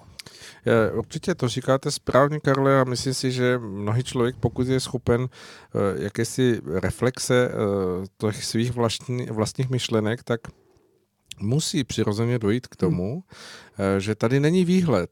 Eh, ta eh, společnost, která dnes je, prostupuje nás okolo, tak přináší všechno to, co, co, co ti lidé té, té naší generace mm. chtěli. Je tady svobodný trh, je tady demokracie, Cestování. máme tady možnost cestovat, mm. kdo chce a má na to, tak může obletět několik, několikrát svět, případně si koupit předběžně nějakou jízdenku na, na let do vesmíru a e, mohou se lidé nechat zmrazit a mohou se nechat e, přeoperovat dokonce. Způsob, tak, přeoperovat. E, a přesto ve splnění všech těchto věcí, tak tady chybí něco, mhm. co by dávalo výhled k tomu spojit síly, budovat, tvořit něco, co, co má mhm. smysl, mhm. jak pro jednotlivce, tak pro ten celek. A v tom dochází eh, víc a víc viditelná ta, ta vnitřní eh, prázdnota toho, toho skutečného cíle a smyslu života eh, nás lidí tady v, tom, v tomto systému, v, té, v této, v této nastavenosti. A právě tři pilíře, tak jak jsme o nich hovořili, když jsme je společně s jakousi ostýchavostí objevovali s, s přáteli z občanského sněmu, tak oni v sobě nesou ten výhled, ten možný růst, mm-hmm. to, to, to, to možné zkvalitňování a, a zušlechťování e, života jednotlivce a, a zároveň vlastně v jakési hm, koherenci s tím celkem, který nejenom, že na tom postupu a vnitřním, vnitřním zkvalitnění života jednotlivce eh, může být spoluúčasten, ale zároveň i ten celek z toho těží také postup a, a zlepšení společenských poměrů. Mhm. To je právě to, co mi žel chybí v, v programech nejrůznějších stran a chybí mi to i teď, protože hm, hm, tady se eh, zase eh, zvedá jakési veřejné mínění, tak jako už několikrát za těch posledních eh, nějakých 25 let, kdy se skutečně lidé vydali do ulic znova a, a snažili se přes jakousi tu uliční nátlakovost něco změnit, ale když se podívám na to, jaké jsou požadavky, jaké jsou představy těch hm, myšlenek toho, co, co vyvedlo lidi do ulic, tak tam není výhled. Tam je jenom není, eh, jakési opravování nebo mm, repasování toho stávajícího s tím, že, že, že, že se předpokládá, že to repasí nebo tím předěláním toho, toho stávajícího, co, co se jeví jako nedobré nebo nefunkční, že se dosáhne toho naplnění té, té, té naděje a toho mm. jakoby společného tvoření něčeho vyššího a to v tom není. No ono to samozřejmě ani nemůže být, protože když se nad tím oba dva spolu zamyslíme a mnohokrát jsme spolu o tom mluvili, a milí posluchači, a pojďme se nad tím zamyslet společně, protože nakonec to stejně vždycky záleží na lidech. A když si takovým představíte, že kdyby se podařilo, aby lidi e, těmito demonstracemi způsobili odstavení pana Zemana, pana Babiše. Kdo tam půjde? Koho tam dáte? Dáte tam, dáte tam Nečase? Schwarzenberga? Nebo kdo? Kdo z nich? Teď se podívejte, prosím vás, na ty lidi. To, to nejsou lidi, kteří by mohli přinést novou vizi nebo novo, něco tak zásadního, co by opravdu tu, tu zemi mohlo pozvednout do toho, eh, co si zaslouží. Jako jo. Samozřejmě teď se najde spousta lidí, kteří řeknou, že máme takové vládce, jaký jsou ti lidé. Jo. Ale ti lidé jsou častokrát zhrzení, nešťastní a už teď mají strach. Už teď jsou v situaci, že mají strach, protože se bojí, že když řeknou opravdu svůj názor, takže je někdo vyhodí z práce, že mm, ztratí nějaké výhody, nebo se jim něco jiného ještě může stát, nebo média je začnou vlastně pronásledovat, nebo dokonce přijdou o přátele, protože si vemte, že skoro každé zásadní volby v této zemi jsou schopny rozkmotřit rodiny, otce se synem to, co to je? Jako to, to je něco, co jsme opravdu potom jsme zvonili klíčemi a volali. Já si myslím, že určitě ne, že tady je něco v nepořádku. A to, co říkáte, pane Svodo, je jediná, myslím, že s tím budete souhlasit, že my se musíme zaměřit na lidi, jednotlivce, kteří by potom měli jako teda jít a vést tento národ, pokud by tady ale byli. Já se obávám, že tady vůbec nejsou, takže my bychom šli z bláta do louže. A byť teda tady samozřejmě tři pilíře jsou, a než se k ním dostaneme, milí posluchači, tak abyste o nich mohli už něco vědět, nalistuj se, nalistujte si na na Google nebo na nějakém vašem prohlížeči www.občanskýsněm.cz. Tam najdete tři pilíře občanského sněmu Čech, Moravia a Slezska. Plné znění si přečtěte nebo můžete si ho začít pročítat, než se k tomu nějakým způsobem pomalu dostaneme. A zatím si s panem Sobodou budeme povídat o tom, co bude vlastně, co bychom chtěli nebo co by mělo následovat potom, když bychom se shodli pro změnu. Protože já vždycky dojdu k tomu, že potřebujeme lidi. Potřebujeme kvalitní lidi, ale kde je vzít? Kde je vzít? Já si myslím, že hm, na jednu stranu ta otázka, kde je vzít, je, je na místě, na druhou stranu můžeme vycházet z toho, že je tady mnoho hm, jako výborných, skvělých lidí, mm-hmm. kteří si pouze eh, nechávají stále vtisknout ten, ten formát do toho svého uh, naplňování života, toho, že tak, jak ty věci teď jsou, takže to je vlastně normální, že to, že to tak má být. A přestože prožívají tu vnitřní nenaplněnost nebo nespokojenost, která se samozřejmě dá vždycky na čas eh, nějakým způsobem zaplácnout nějakou tou jakousi pozemskou nebo materiální eh, rovinou, adrenalinem nebo nějakým mm. naplněním, mm. tak eh, znovu a znovu se objevuje to, že. Se potvrzuje, že lidé, kteří chápou svůj život jako, jako nabídku k tomu svému vnitřnímu zmoudření, k tomu růstu v té jejich vnitřní osobnosti, tak jsou daleko nejšťastnějšími a, a jsou těmi, kteří jsou naplněni hm, e, nejenom v tom čase té své mladosti a středního věku, kdy člověk oplývá těmi silami, ale tito lidé jsou naplněni právě čím se jim méně dostává těch fyzických, tělesných sil k stáru, tak vlastně všechno toto je vyrovnáno tou, tou vnitřní moudrostí a tím, tím hmm. nadhledem, který si pak v sobě nesou. A my jsme měli to štěstí, že jsme se setkali s vícero takovými lidmi a pan Máler mm-hmm. pro nás v tom byl skutečně velkým mm-hmm. příkladem, protože eh, v jeho osmi desítkách let eh, vystoupení na české konferenci, kdy mnozí lidé v jeho věku jsou mm, vlastně eh, těžko se zaopatřující sami, sami sebe, tak on s lehkostí a s, s brilantností skutečně skvělého řečníka mm-hmm přinesl projekt, který má nadčasovost a pot, jen potvrzoval to, že, mm. že ta vnitřní živost člověka a vnitřní mm. pohyblivost je to nejdůležitější, k čemu se máme uchylovat. Já bych Zdeňka Málera klidně volil na prezidenta. To se přiznám, kdyby tady byl a měl tu ještě sílu samozřejmě, tak to by byl jeden z mých asi kandidátů za mě, za mě osobně, protože máte pravdu, ta jeho obrovská schopnost a, um, analyzovat a rozvíjet myšlenky a, vůbec, a ještě přinášet eh, nápady nebo vize, nebo jak by se to mohlo, jakým směrem ubírat, to mě překvapilo, překvapovalo neustále při těch našich společných návštěvách a dodnes na něj vzpomínám, ale, ale kdo další by mohl takový být, protože hm, teď, když se podíváme na tu scénu, tak já tam nevidím nikoho, ale souhlasím s váma, že v naší společnosti je spousta šikovných a skvělých lidí, ale možná nemají tu odvahu, možná se bojí, možná uh, slýchávají, hele, když tam půjdeš, to tě semele, jo, jedna ovce mezi vlky, oni tě sežerou, nebo tě mediálně budou vydírat, prostě ne, neustojíš to, jo. A samozřejmě lidé to vidí dneska na spoustu dalších politicích, kteří vlastně přišli do politiky, ať už to byl pan Okamora, další slibovali spoustu. A nakonec vidíte, že se nechávají semílat a že tam musí být nějaký obrovský tlaky. Nejenom z Čech, možná i z Bruselu. Vůbec netušíme, co tam zatím všechno hraje. A já bych se vůbec neobával ani říct to, že tam můžou být takové, takové nátlaky, které vydáváme ve, eh, v kriminálních a špionážních filmech eh, americké produkce. To si asi nedokážeme nedokážem vůbec představit, ale možná je to tak reálný.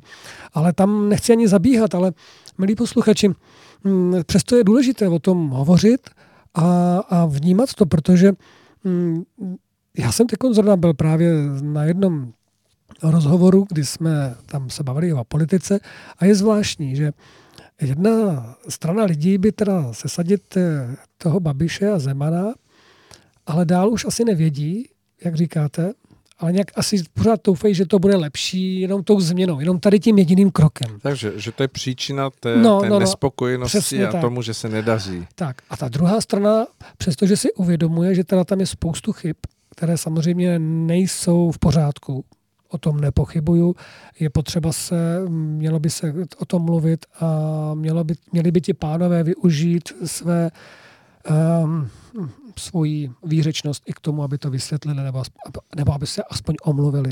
Myslím si, že to omluvení se často působí na lidi líp než eh, sto výmluv, protože lidi jsou schopní přijmout, že jsme prostě lidé, děláme chyby, omily, ale ta snaha by tam měla být vidět. No ale když hm, lidi, kteří dělají chyby a jsou vzory tomuto národu, tak ty ostatní to berou taky jako příklad, že jo. Takže to potom s tím.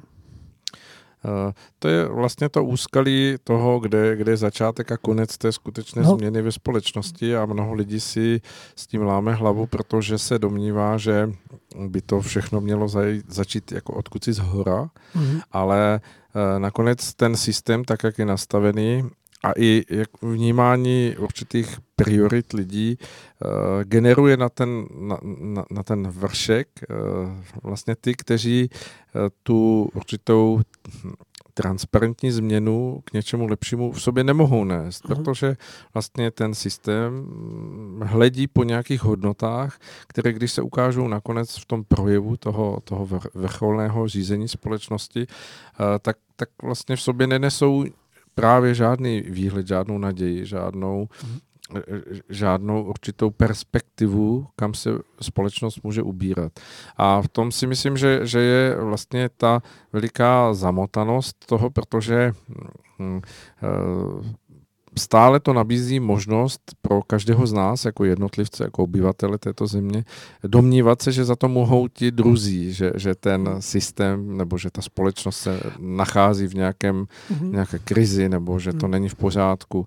Ale ta, ta cesta se odvíjí od každého z nás, jako od jednotlivce, v tom, abychom se skutečně vyšvihli k tomu eh, pochopení a vymanění se z to- z toho formátu té stávající uh, jakési společnosti přítomnosti, která hraje jenom jako by s tím, co je teď a tady, ale nehledí s nějakými určitými um, snahami o, o nějaký přesah toho, co bude.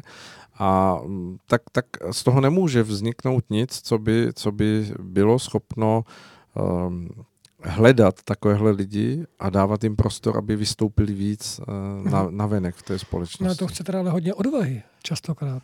Protože ty lidi samozřejmě musou, musí potom vystoupit a něco, buď to něco říct, nebo vyjádřit nějaký názor, nebo něco zařídit, nebo se postavit proti. A vždycky to je o odvaze se postavit proti něčemu, co vypadá uh, jako goliáš. Doslova jako goliáš. Dá se to tak popsat, že člověk, který by dnes vystupoval s tímto přístupem, o kterém my hovoříme, že by byl potřebný pro to skutečné ozdravení společnosti, tak by na počátku působil kontroverzně a, zřejmě by hovořil i o věcech, které by mnoho lidí slyšet nechtělo, protože eh, je tam právě ta, to schizma toho, že, že eh, v té, v, jakoby v té společnosti eh, je pořád, pořád hodně věcí, tak, které jako nechtějí lidé v té osobní rovině Mm. posouvat dál a nechtějí je měnit. A, Mm, mm. a pokud by byl někdo, kdo by přišel s, tím, s touto vizí a právě i třeba tři pilíře v sobě nesou tu progresivitu a ten, ten potenciál toho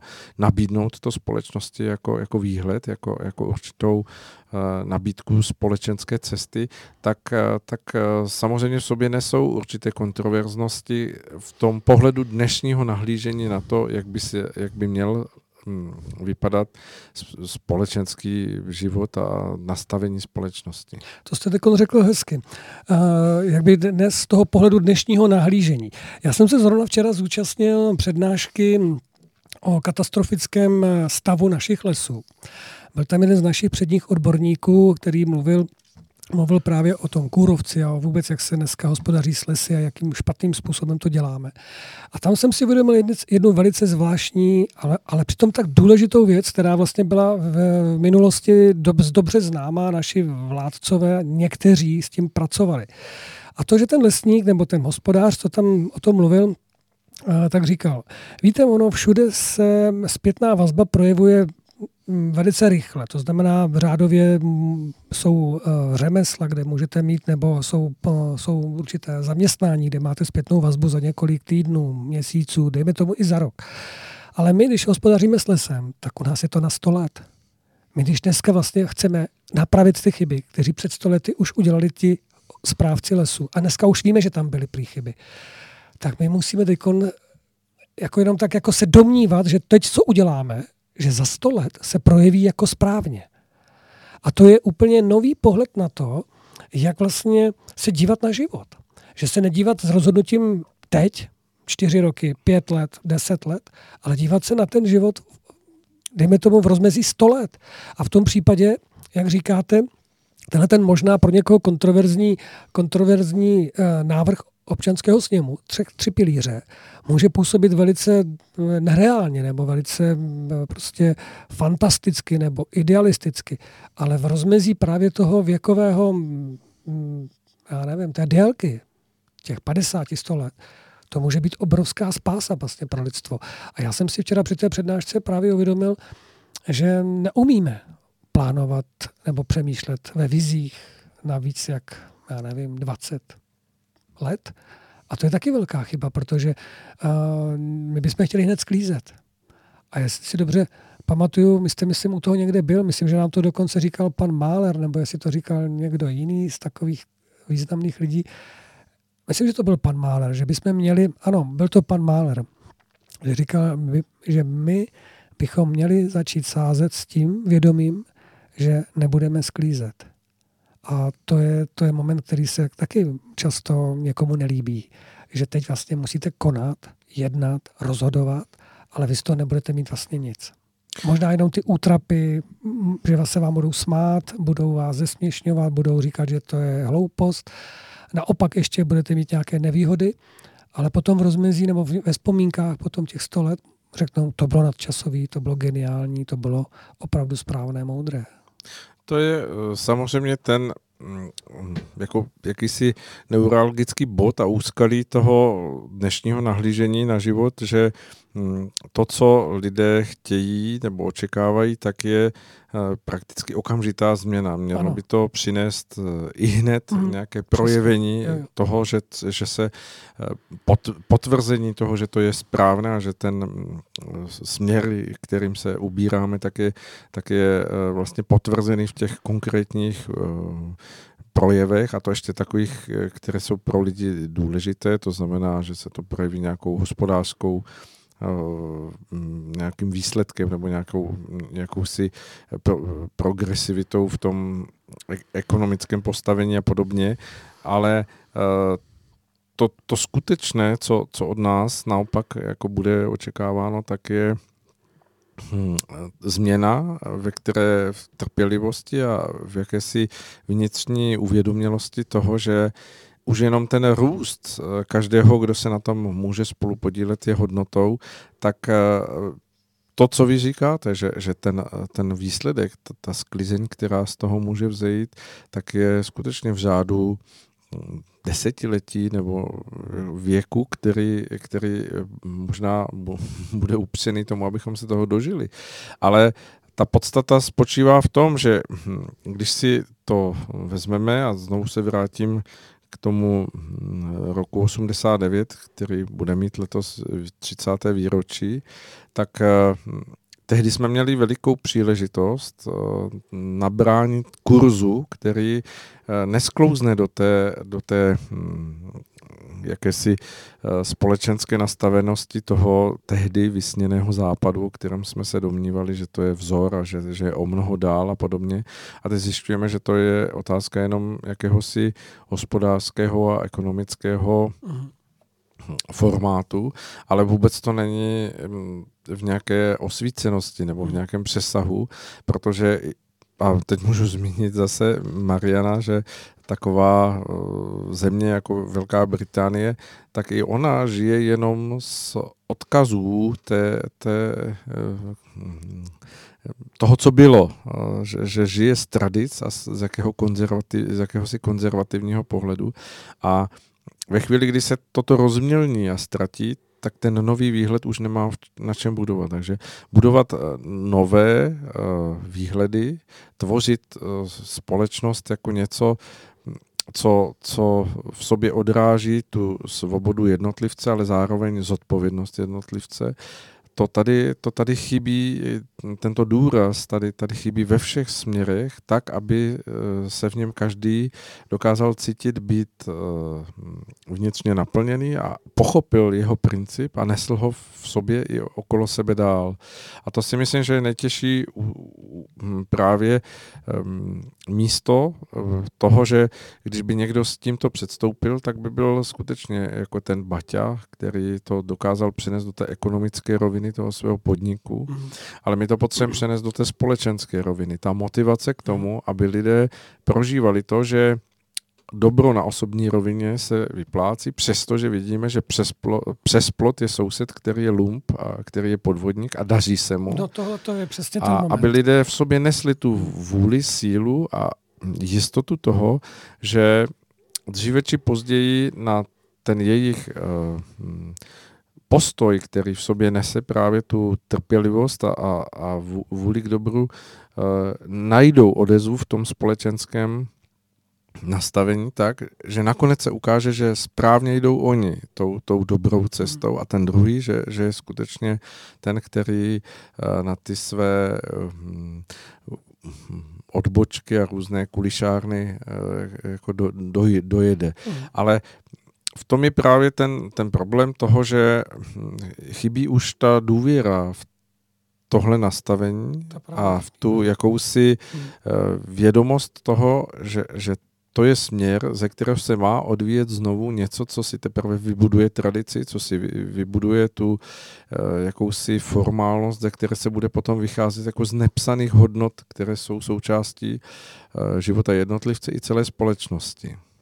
No ale nemyslíte, že právě ta důvěra, kterou teď samozřejmě lidé ztrácí nebo nemají, že, by se, že se právě musí vybudovat na nějakém prožitku, který jim dá pocítit, eh, pocítit pravdu, spravedlnost, tak, jak je vnímaná v tom nejčistším způsobu, který, troufám si říct, má většina lidí v této zemi nebo na této planetě, nějak, má proto nějaký dar vnímání.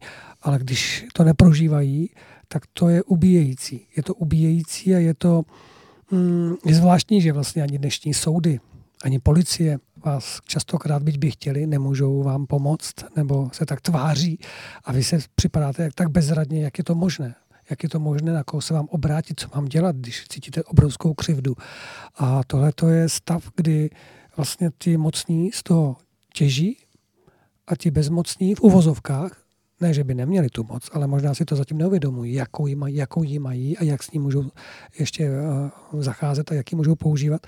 Tak pro ty bezmocné to znamená neudělat nic. Neudělat nic. To je to, v čem se neustále nacházíme a, a co vlastně ten uh, první prezident uh, Havel nazval v jednom ze svých projevů, že to je blbá nálada, ale už tam nedodal, že, že i on na ní má svůj spolupodíl, protože uh, v tom nastavení té společnosti, tak jak byla na začátku 90. let, tak vlastně i on udělal věci, které se nakonec promítly do toho celku, protože dobře víme, že v, v těch prvních projevech bylo to, že, že půjdeme cestou, která bude hledat uh, skutečně uh, jakousi vyšší hodnotovost toho našeho eh, života a že mm, se tím nenecháme zvyklat těmi velkými, protože jsme tady úpěli eh, dlouhý čas, deseti, mnoha desetiletí pod eh, právě tlakem velkého toho, toho eh, tehdejšího SSSR, které nás tady pronásledovalo na každém mm, kousku země.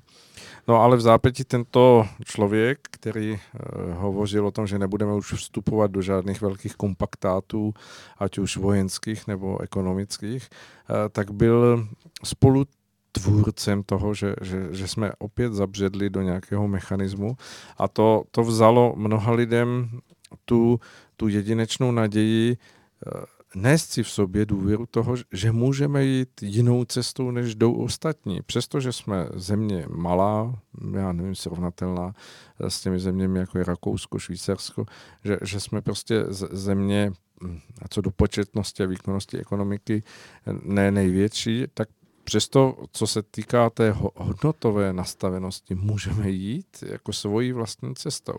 Ale ta cesta se smíchala a, a spatlala s jakousi uh, přezrálostí to, v tu dobu už se projevujícího eh, dekadentního směru té, té západní demokracie.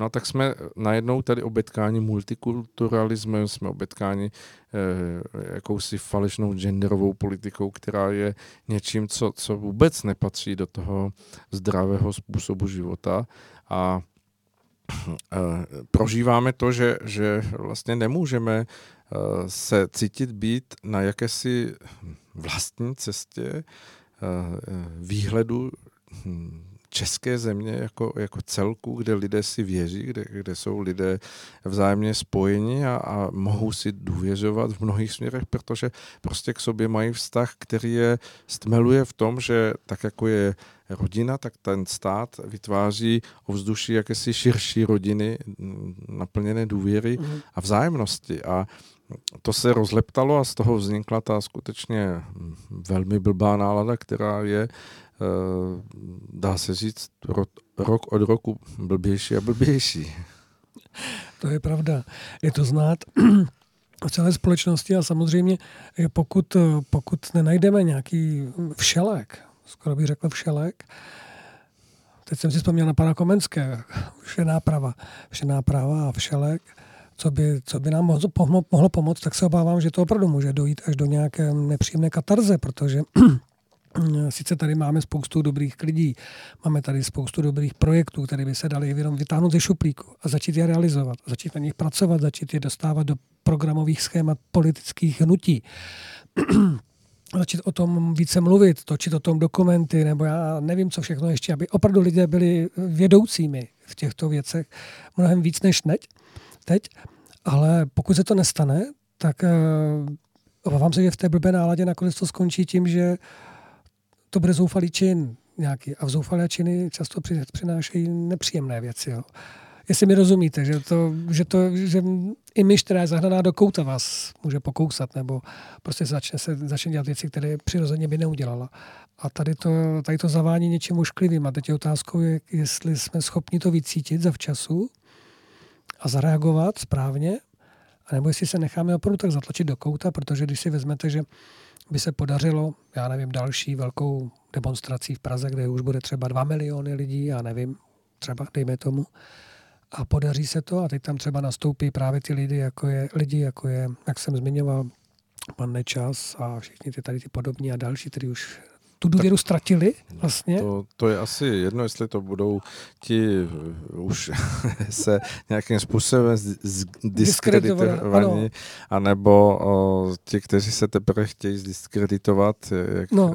říká Verich v tom svém mm, eh, skvělém výkonu v císařovi pekařu, císařův pekař, Jo, jo. pekařův císař a my se jdeme historicky znemožnit, tak eh, svým způsobem Mhm. je tady pořád dostatek lidí, kteří mm, pro, tu, pro ten záblesk eh, slávy eh, toho svého kratoučkého záblesku, nějakého vystoupání v tom žebříčku se klidně rádi zamotají a historicky Hmm. znemožní. A je otázka, nakolik to veřejnost hm, jako chce akceptovat a chce tuto hru hrát, protože já si myslím, že je tady příležitost k tomu se hm, vlastně se vymezit a říct, ne, tuto hru jako nehrajeme. My chceme, Vymezit jak? aby, no tak uh, hovoříme teď o třech pilířích a v nich je vlastně to kouzlo toho, že to, co platí v malém, platí i ve velkém. Mhm. A zase i to, co platí ve velkém, platí v malém. Takže uh, na všech rovinách nastavení té společnosti uh, platí nějaké principy, nějaké přístupy eh, k jednání člověka a jsou vždy vyvážené tou hm, formou té svobody a zároveň zodpovědnosti. A já si myslím, že jedna z věcí, která hm, nějakým způsobem je, je churavá a nedává ten výhled toho růstu jednotlivcům, je právě to oslabování té, té vnitřní svobody k tomu, aby se člověk cítil být dostatečně silný, jít cestou toho poctivého, a dobrého způsobu života a vnímat v něm smysl naplnění toho, toho, toho svého údělu, té, té, té, toho svého úseku, který může předat dalším generacím. A to je něco, co právě v, ve třech pilířích eh, nabízí ten přesah a je v tom vlastně ta, ta, ta skutečná naplněnost toho eh, příslibu, že se může společenské ovzduší změnit a je to skutečně v rukou každého z nás. Řekl jste smysl života, já jsem si hned vybavil, kolik lidí asi tak asi může vidět, co je smyslem života. To je taková velice důležitá otázka. Samozřejmě zase si znovu vzpomenu na pana Komenského, vzpomenu si na pana Masaryka, vzpomenu si na pana Málera, na ty první dva, tři ročníky České konference, které jsme tak silně prožívali. A tam eh, bylo mnohokrát řečeno, že eh, je potřeba pro smysl života najít vlastně odpovědi, odkud jsme, proč tu jsme a kam kráčíme. A tyhle ty tři otázky, ty, ty jsou docela zásadní. A teď je otázku, dokážou si na to lidé vůbec odpovědět, protože potom samozřejmě uh, si říkám, ano, tři pilíře souhlasím, protože jsme byli s Českou konferencí, vy, já u toho a byli jsme na- naplněni a jsme dodnes. Člověk, když to čte po mnoha letech, tak si říká, že je to stejně obrovský dokument, který jsme vytvořili a je tak nadčasový, že doufejme, že to, když se nám to nepodaří, takže naši synové a dcery to jednou objeví a budou na tom stavět dál, takže doufejme, že to ještě dobře dopadne. Ale s tím smyslem života, to je klíčová otázka.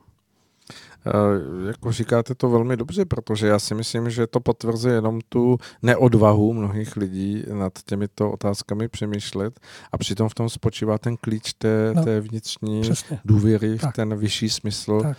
toho usilovat k něčemu, co člověka přesahuje právě v tom konání nebo jednání v poctivém nastavení, v poctivé snaze eh, odvádět práci, být vůči druhým lidem v jakési opravdovosti vždycky, vždycky mm, otevřený a čestný. A to je něco, co, co samozřejmě eh, je bolestí, protože ten s- smysl života eh, se neustále zanáší tím nánosem té, toho, toho balastu přítomnosti a mnoho lidí eh, proto radši zvolí někoho, kdo už dopředu pro ně je do, z velké procentuální části kompromisem a říkají, "Do- dobře, tak je to ten nejméně nejhorší z těch, co jsou v, na, v nabídce, snad s tím něco udělá. No a ve chvíli, kdy se projeví takový člověk na tom vyšším postu pod tím vyšším tlakem uh, události, že, že se lhává, tak začnou křičet a říkají, pryč s ním, jako vždyť tam nepatří, to je člověk, který hamba mu, je to, je to lump a, a pryč s ním, chceme někoho jiného.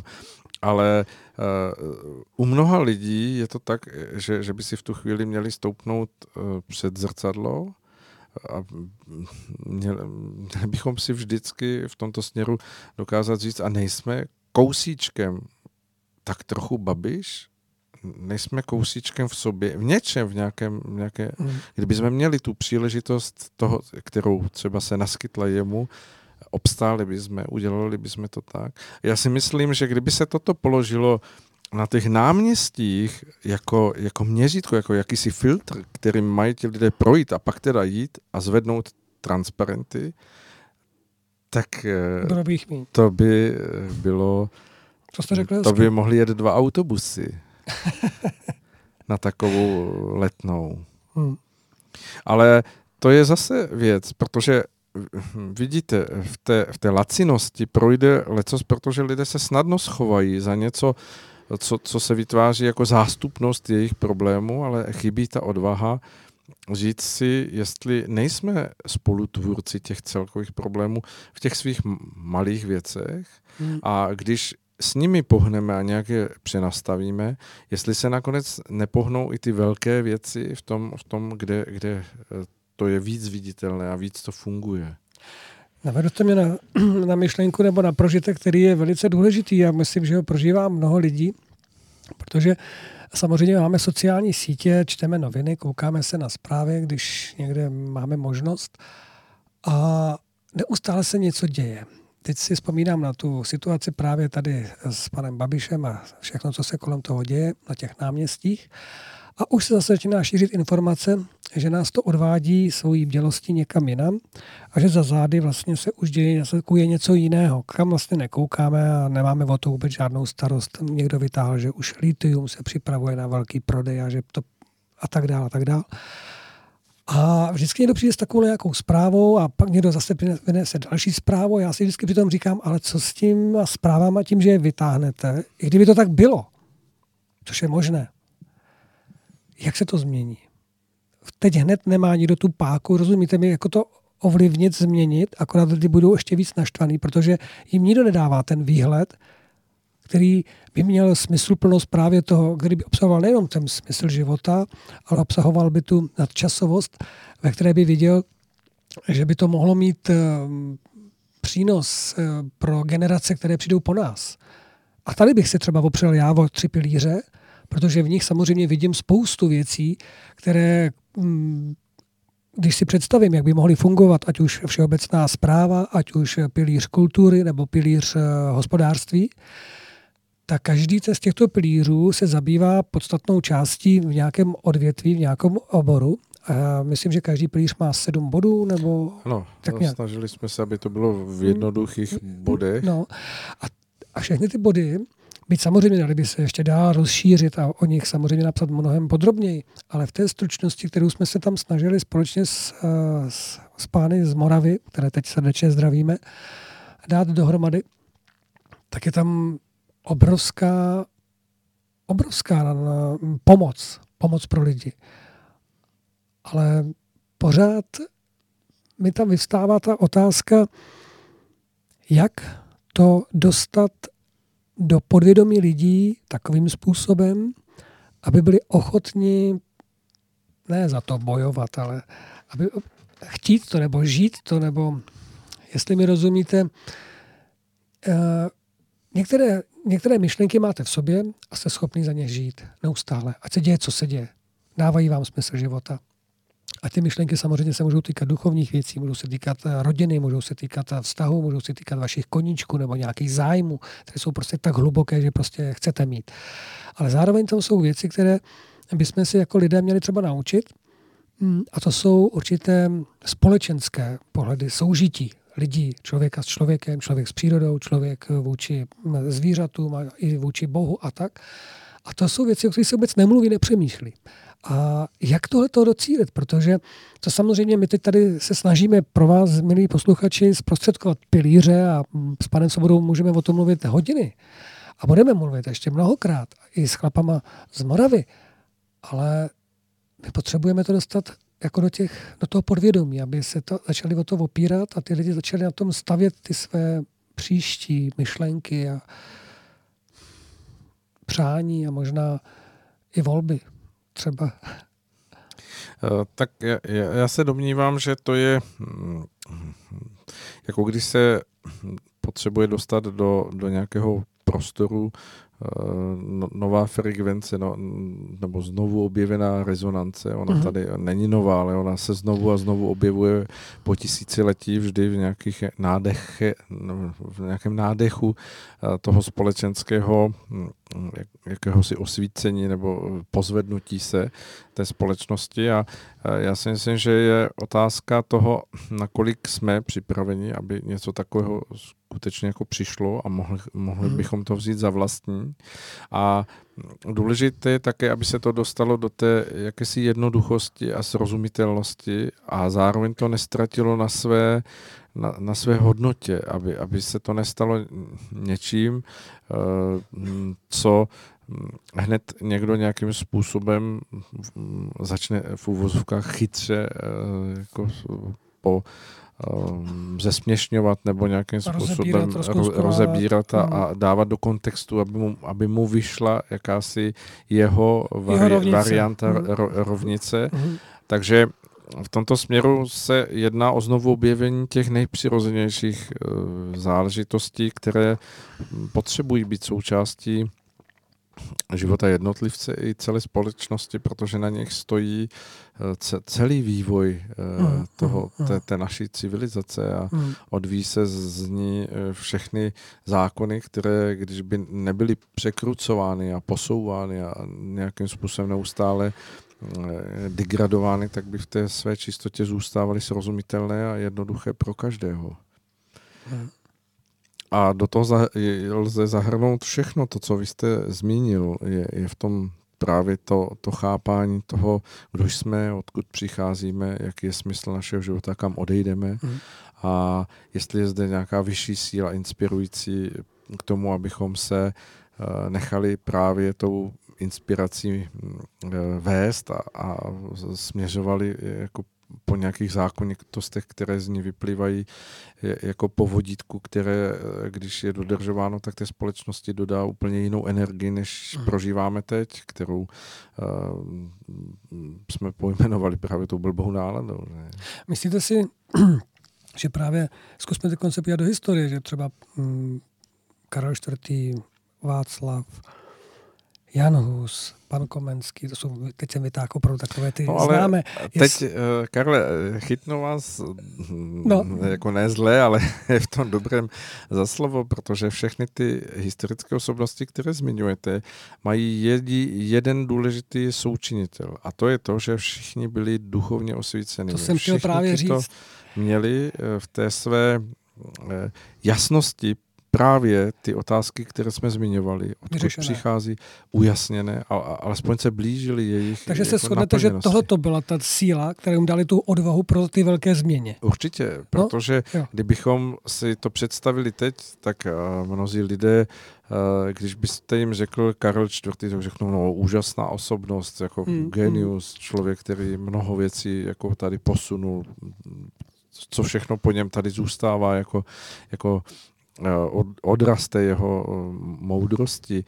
Uh, a eh, Kdybychom toho tady měli teď a vystoupil někde, tak, tak by se stal předmětem eh, nejrůznějších úsměšků právě v té své eh, až, až dětsky eh, prosté víře v Mhm. něco vyššího. A to se právě dnes nenosí, protože ta, to zapomenutí na to, že eh, ta naše pozemská cesta má být prolnuta s tím duchovním přesahem, s tím uvědomováním si toho, že pozemskou smrtí ta, ta naše cesta nekončí, tak to je něco, co No zkuste toto řekno, říct, nebo zajímalo by mě to, konec konců, tuším, že někdo z těch uh, vůdců studoval teologii, těch, těch mladých uh, z těch eh, chvilek pro demokracii, milionů chvilek pro demokracii.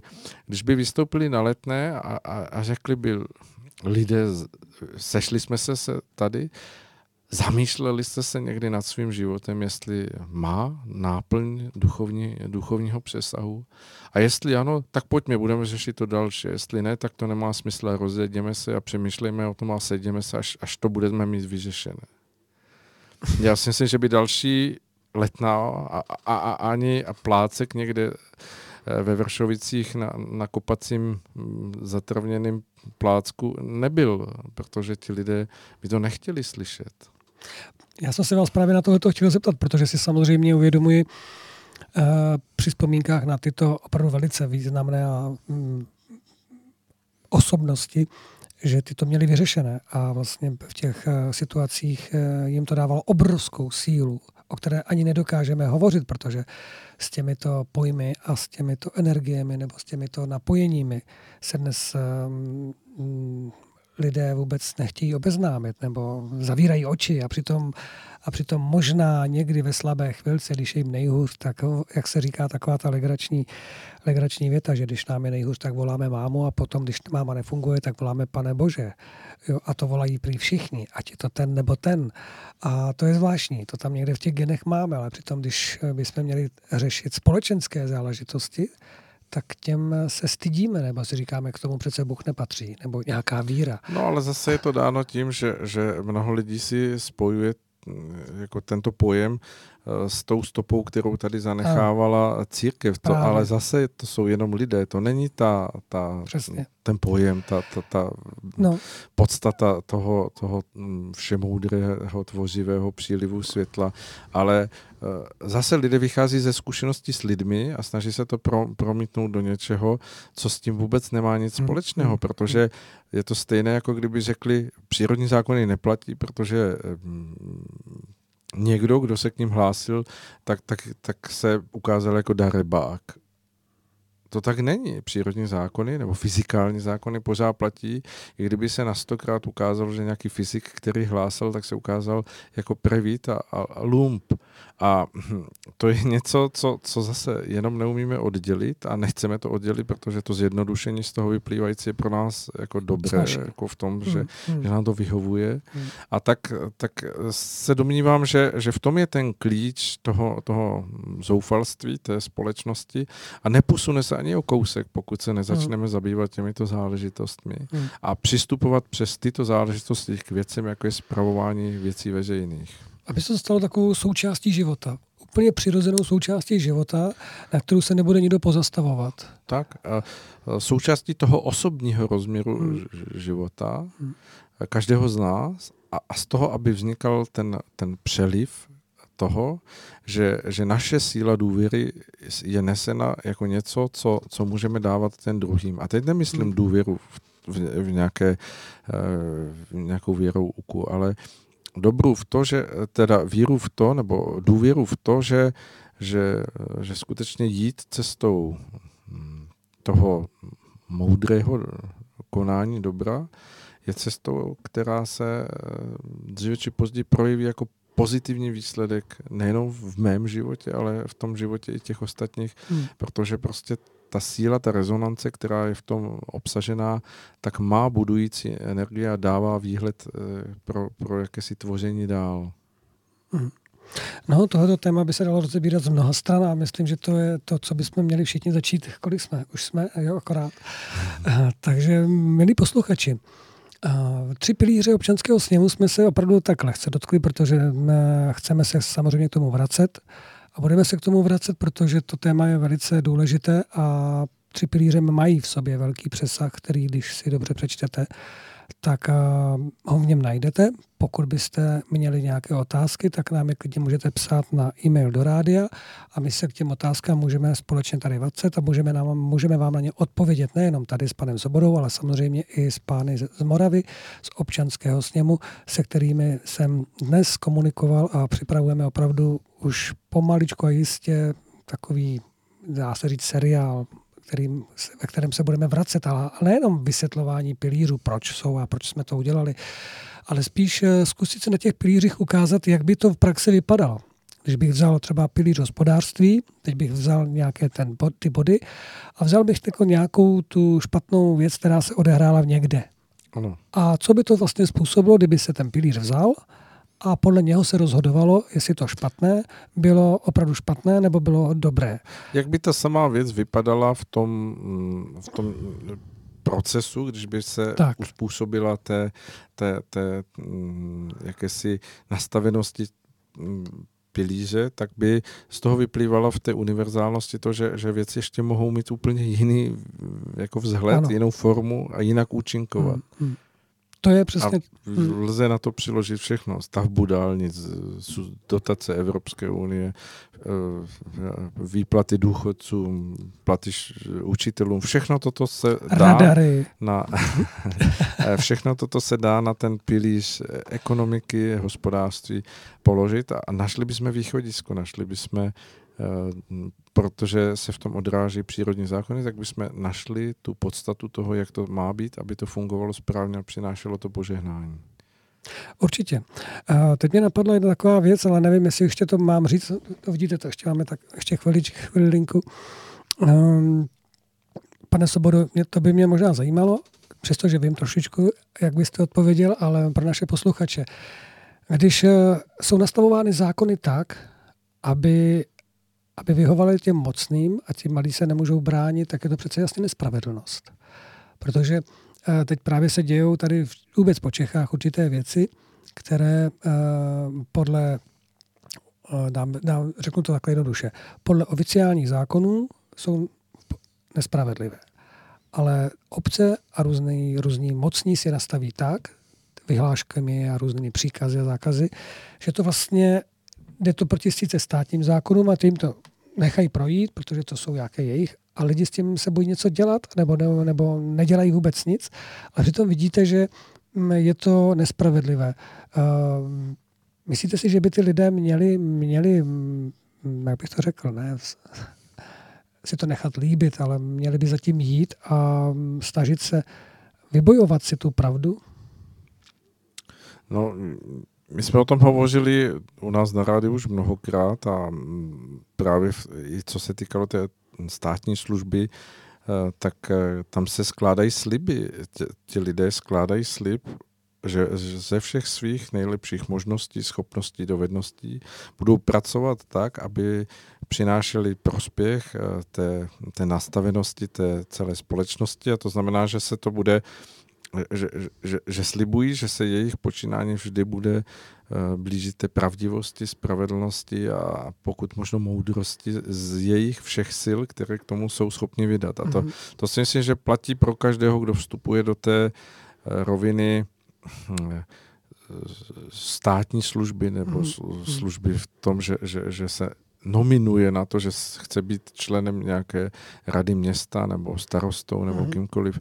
A pokud to nemyslí vážně a je zatím už od začátku v jeho mm, myšlenkách kalkul a je, je, je, je tam jako cíl jiný, než aby vzal opravdově a vážně, že to je služba jeho spolubližním, těm, kteří mu dávají důvěru, že ze všech svých nejlepších sil budou se snažit řídit město o vesnici stát, no tak to jsou, tak to jsou lidé, kteří jsou v těch zákonech jasnými jako darebáky a nemohou očekávat, že jim za to vzejde něco dobrého v tom přesahu jejich dalšího bytí. A já vůbec nechápu, jak může být taková jako naivní představa, že v tom velikém řádu věcí ujdou tomu, že udělali něco, co, co skutečně slíbili někomu a nechtěli to už dopředu ani naplnit. Jsem rád, že to říkáte, protože to potvrzuje jenom to, co možná mnoho lidí cítí a mm, tyto slova totiž nejsou všude slyšet. A myslím, že naši posluchači to ocení, byť třeba ne hned teď, ale mnozí až do budoucna. Protože mně se třeba právě stal případ, který o tom se stejně ještě připravuju jeden, jeden, jeden pořad do budoucna, kdy dokonce takovouhle věc posvětil i, i místní kněz nebo farář. A to mě bylo z toho hodně smutno, protože jsem si vzpomněl na ty doby dávno, 2000 let zpátky, kdy opravdu si ty mocní dokázali koupit i ty kněží a ruka ruku myje a ty obyčejní lidé potom právě zažívali tu nespravedlnost a nevěděli si rady, co s tím. Tenkrát to bylo řešeno většinou bojem, krví a dneska to máme soudy a zákony, ale i oni, nebo policii, ale pak, když vidíte, jak oni jsou bezmocní nebo bezradní, tak eh, je to situace velice patová nebo nepříjemná. Ale zase jsem rád za to, co jste řekl. To, ta hm, rizost charakteru člověka, to je hm, něco, co, co ne, nelze spojovat s tím, jestli má uniformu nebo hm, sutanu nebo, nebo bílý plášť ne, nebo učitelský plášť. Ta rizost buď v člověku je, je v, něm vodítkem k tomu, aby přistupoval k životu z toho svého pohledu, toho, toho nejlepšího, co chce dávat druhým mm-hmm. lidem jako, jako hodnotu, a nebo to tam není a pak všechno to, co na sobě lidé nosí a vytváří to dojem, tak je klam a je to darebáctví a nemůže to fungovat, nemůže to obstát a ti lidé v tom velikém mm, běhu věcí dříve či později na, na tyto své způsoby narazí, protože mnohokrát e, se dá říct, že, že nikdy jako nikdo nenutil je, aby do těch pozic vstupovali, aby něco takového dělali udělali to z vlastního rozhodnutí. Mm. No a pokud víme, že existuje zákon o sedbě a sklizni, mm. no tak, tak v tomto duchu budou muset jednou něco sklízet. Mm. Tak přejme si, abychom sklízeli jenom to nejlepší, abychom naše činy měli před sebou jako ty ušlechtilé, ušlechtilé svíce plné světla, které ozáří nejenom nás ve zpětném působení, ale budou zářit i na všechny ostatní, kteří by chtěli být v tu chvíli aspoň potěšeni nebo trošku, trošku inspirováni a získali tu důvěru, že i oni mohou. I oni mohou. Takže pro, tento, pro tuto hodinu se s váma loučíme a pokračujeme dál. Karle, děkuji za spolumoderování, Taky děkuji. jsem moc rád.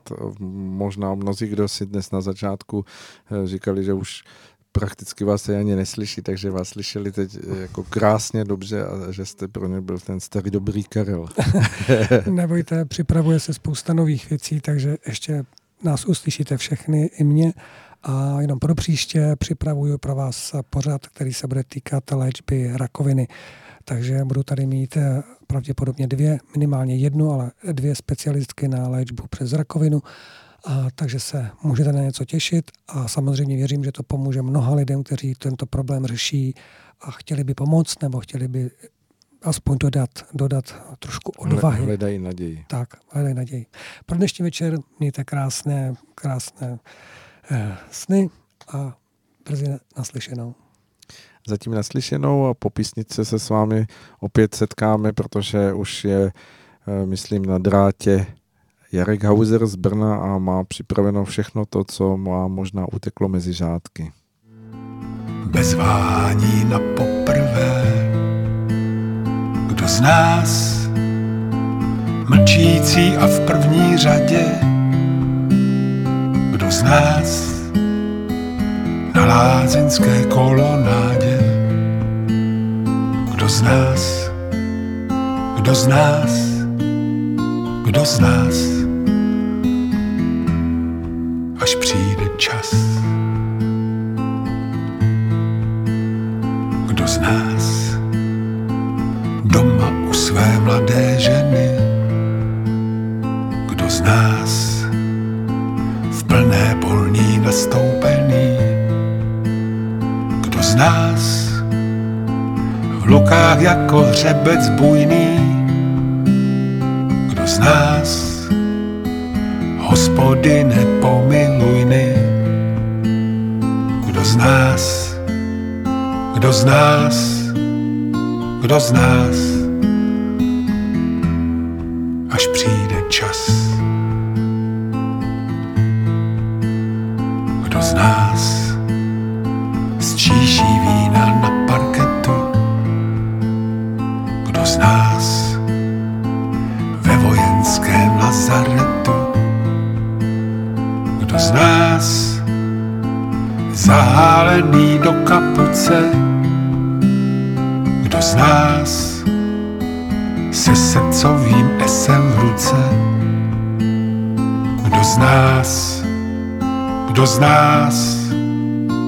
kdo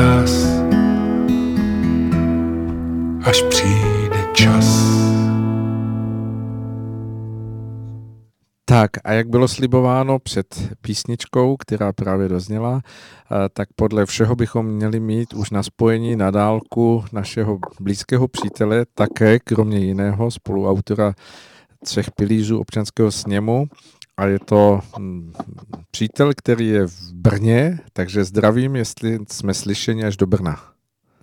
Halo, halo. Eh, Dobrý večer z Brna, slyšíme se Aleši, já vás slyším Dobrý dobře. večer, zdravím vás, Jarku.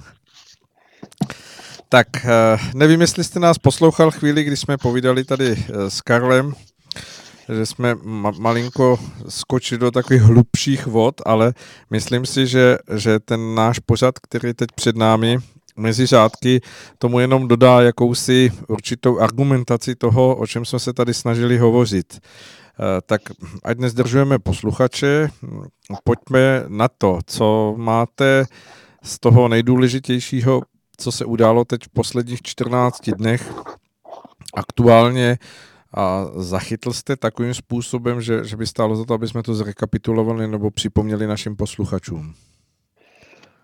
Tak já si myslím, že již delší dobu uh, rezonuje, řekněme, tou naší politickou scénou, a možná nejenom tou politickou, uh, milion chvílek Ano, mluvili jsme i, i my o nich. Takže eh, myslím si, že protože tato akce ještě neskončila, pokud jsou mé informace správné, tak tuhle eh, neděli by se měla konat nějaká větší demonstrace v Praze na Letné, Mhm. kde se očekává eh, pravděpodobně asi největší účast, eh, jak eh, se tedy organizátoři eh, této demonstrace chlubí eh, demonstrace po roce 89, tak eh, určitě bude dobré si něco k tomu říci, aby se možná hm, naši posluchači trošičku v tom zorientovali, pokud se již neorientují, protože eh, samozřejmě řada, řada lidí si ty informace sbírá sama a možná eh, si již třeba na tuto organizaci, na nějaké to hnutí udělala svůj názor. Já jsem třeba zachytil, je to už 5-6 dní, Mhm. takový článek eh, pana Stanislava Hoška na eh, vaše věc.cz, který nazval svůj eh, velmi zajímavý analytický článek, bych téměř řekl, čtyři stupně antibabišovství. A zde se poměrně pečlivě věnuje vývoji, tak jak jsme ho i my sledovali, řekněme, v tomto pořadu, eh, v dobách tedy, kdy jsme, eh, kdy jsme eh, si říkali, kdeže se berou ty síly a ty hlasy, které neustále se snaží zeměnit výsledky demokratických voleb a využívají k tomu nejrůznější prostředky. Takže Mhm. jsme vždycky mezi řádky hledali, kdo asi se skrývá za, za eh, nějakou tou akcí proti současnému premiérovi a eh, pan, pan Hošek to velice pěkně rozebral tedy do těch čtyř bodů, kdy jako první bod uvádí estébák, že? Mhm. Čili je to, eh, je to tedy záležitost, která eh, tak trošičku vyšuměla, protože eh, došlo k nějakému eh, soudu a, a, na v Bratislavě na Slovensku, kde eh, jakési odvolání eh, Andreje Babiše proti tomu, že byl spolupracovníkem, nebo možná řekněme vědomým spolupracovníkem STB. A on se tedy tomu bránil, tady tomuto.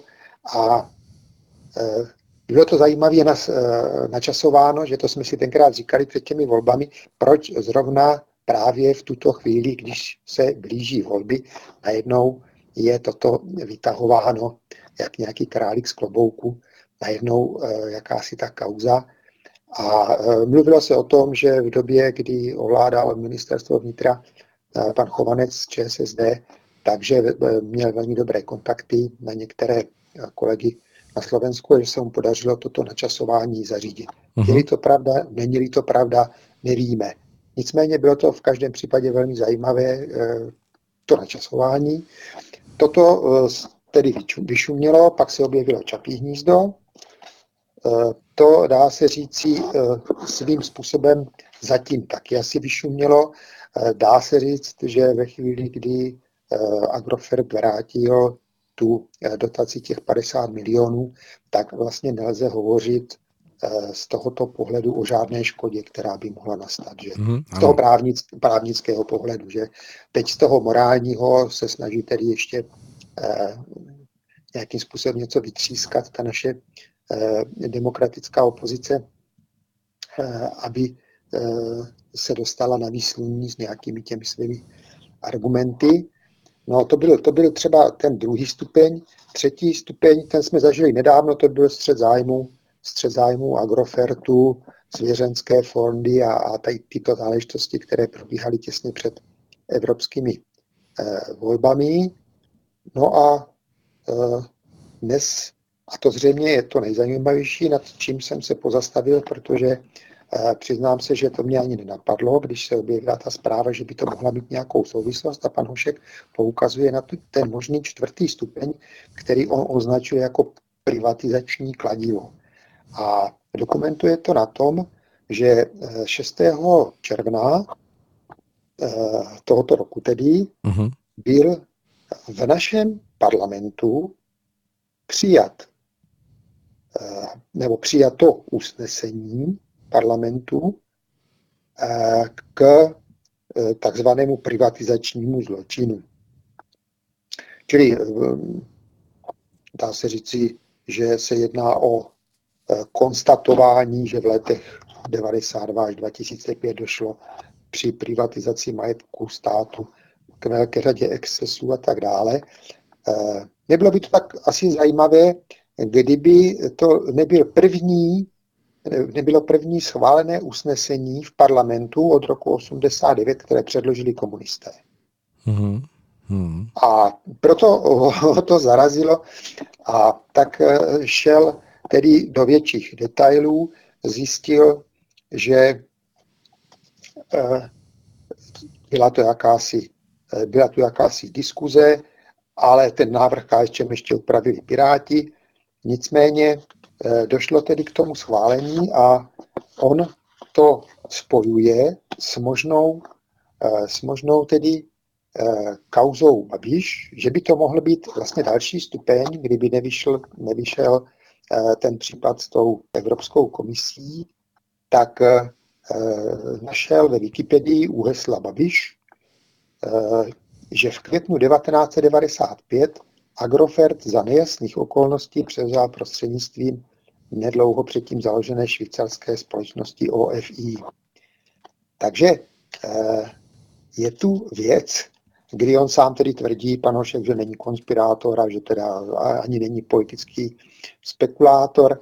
Nicméně, že v tom e, cítí nějaké to čertovo kopítko, něco mezi těmi řádky, uh-huh. co ještě asi na nás e, ne, nevybalili e, ti z té demokratické opozice, protože to úplně e, přesně zapadá do toho data, kterého se týká toho usnesení parlamentu ze 6. června letošního roku.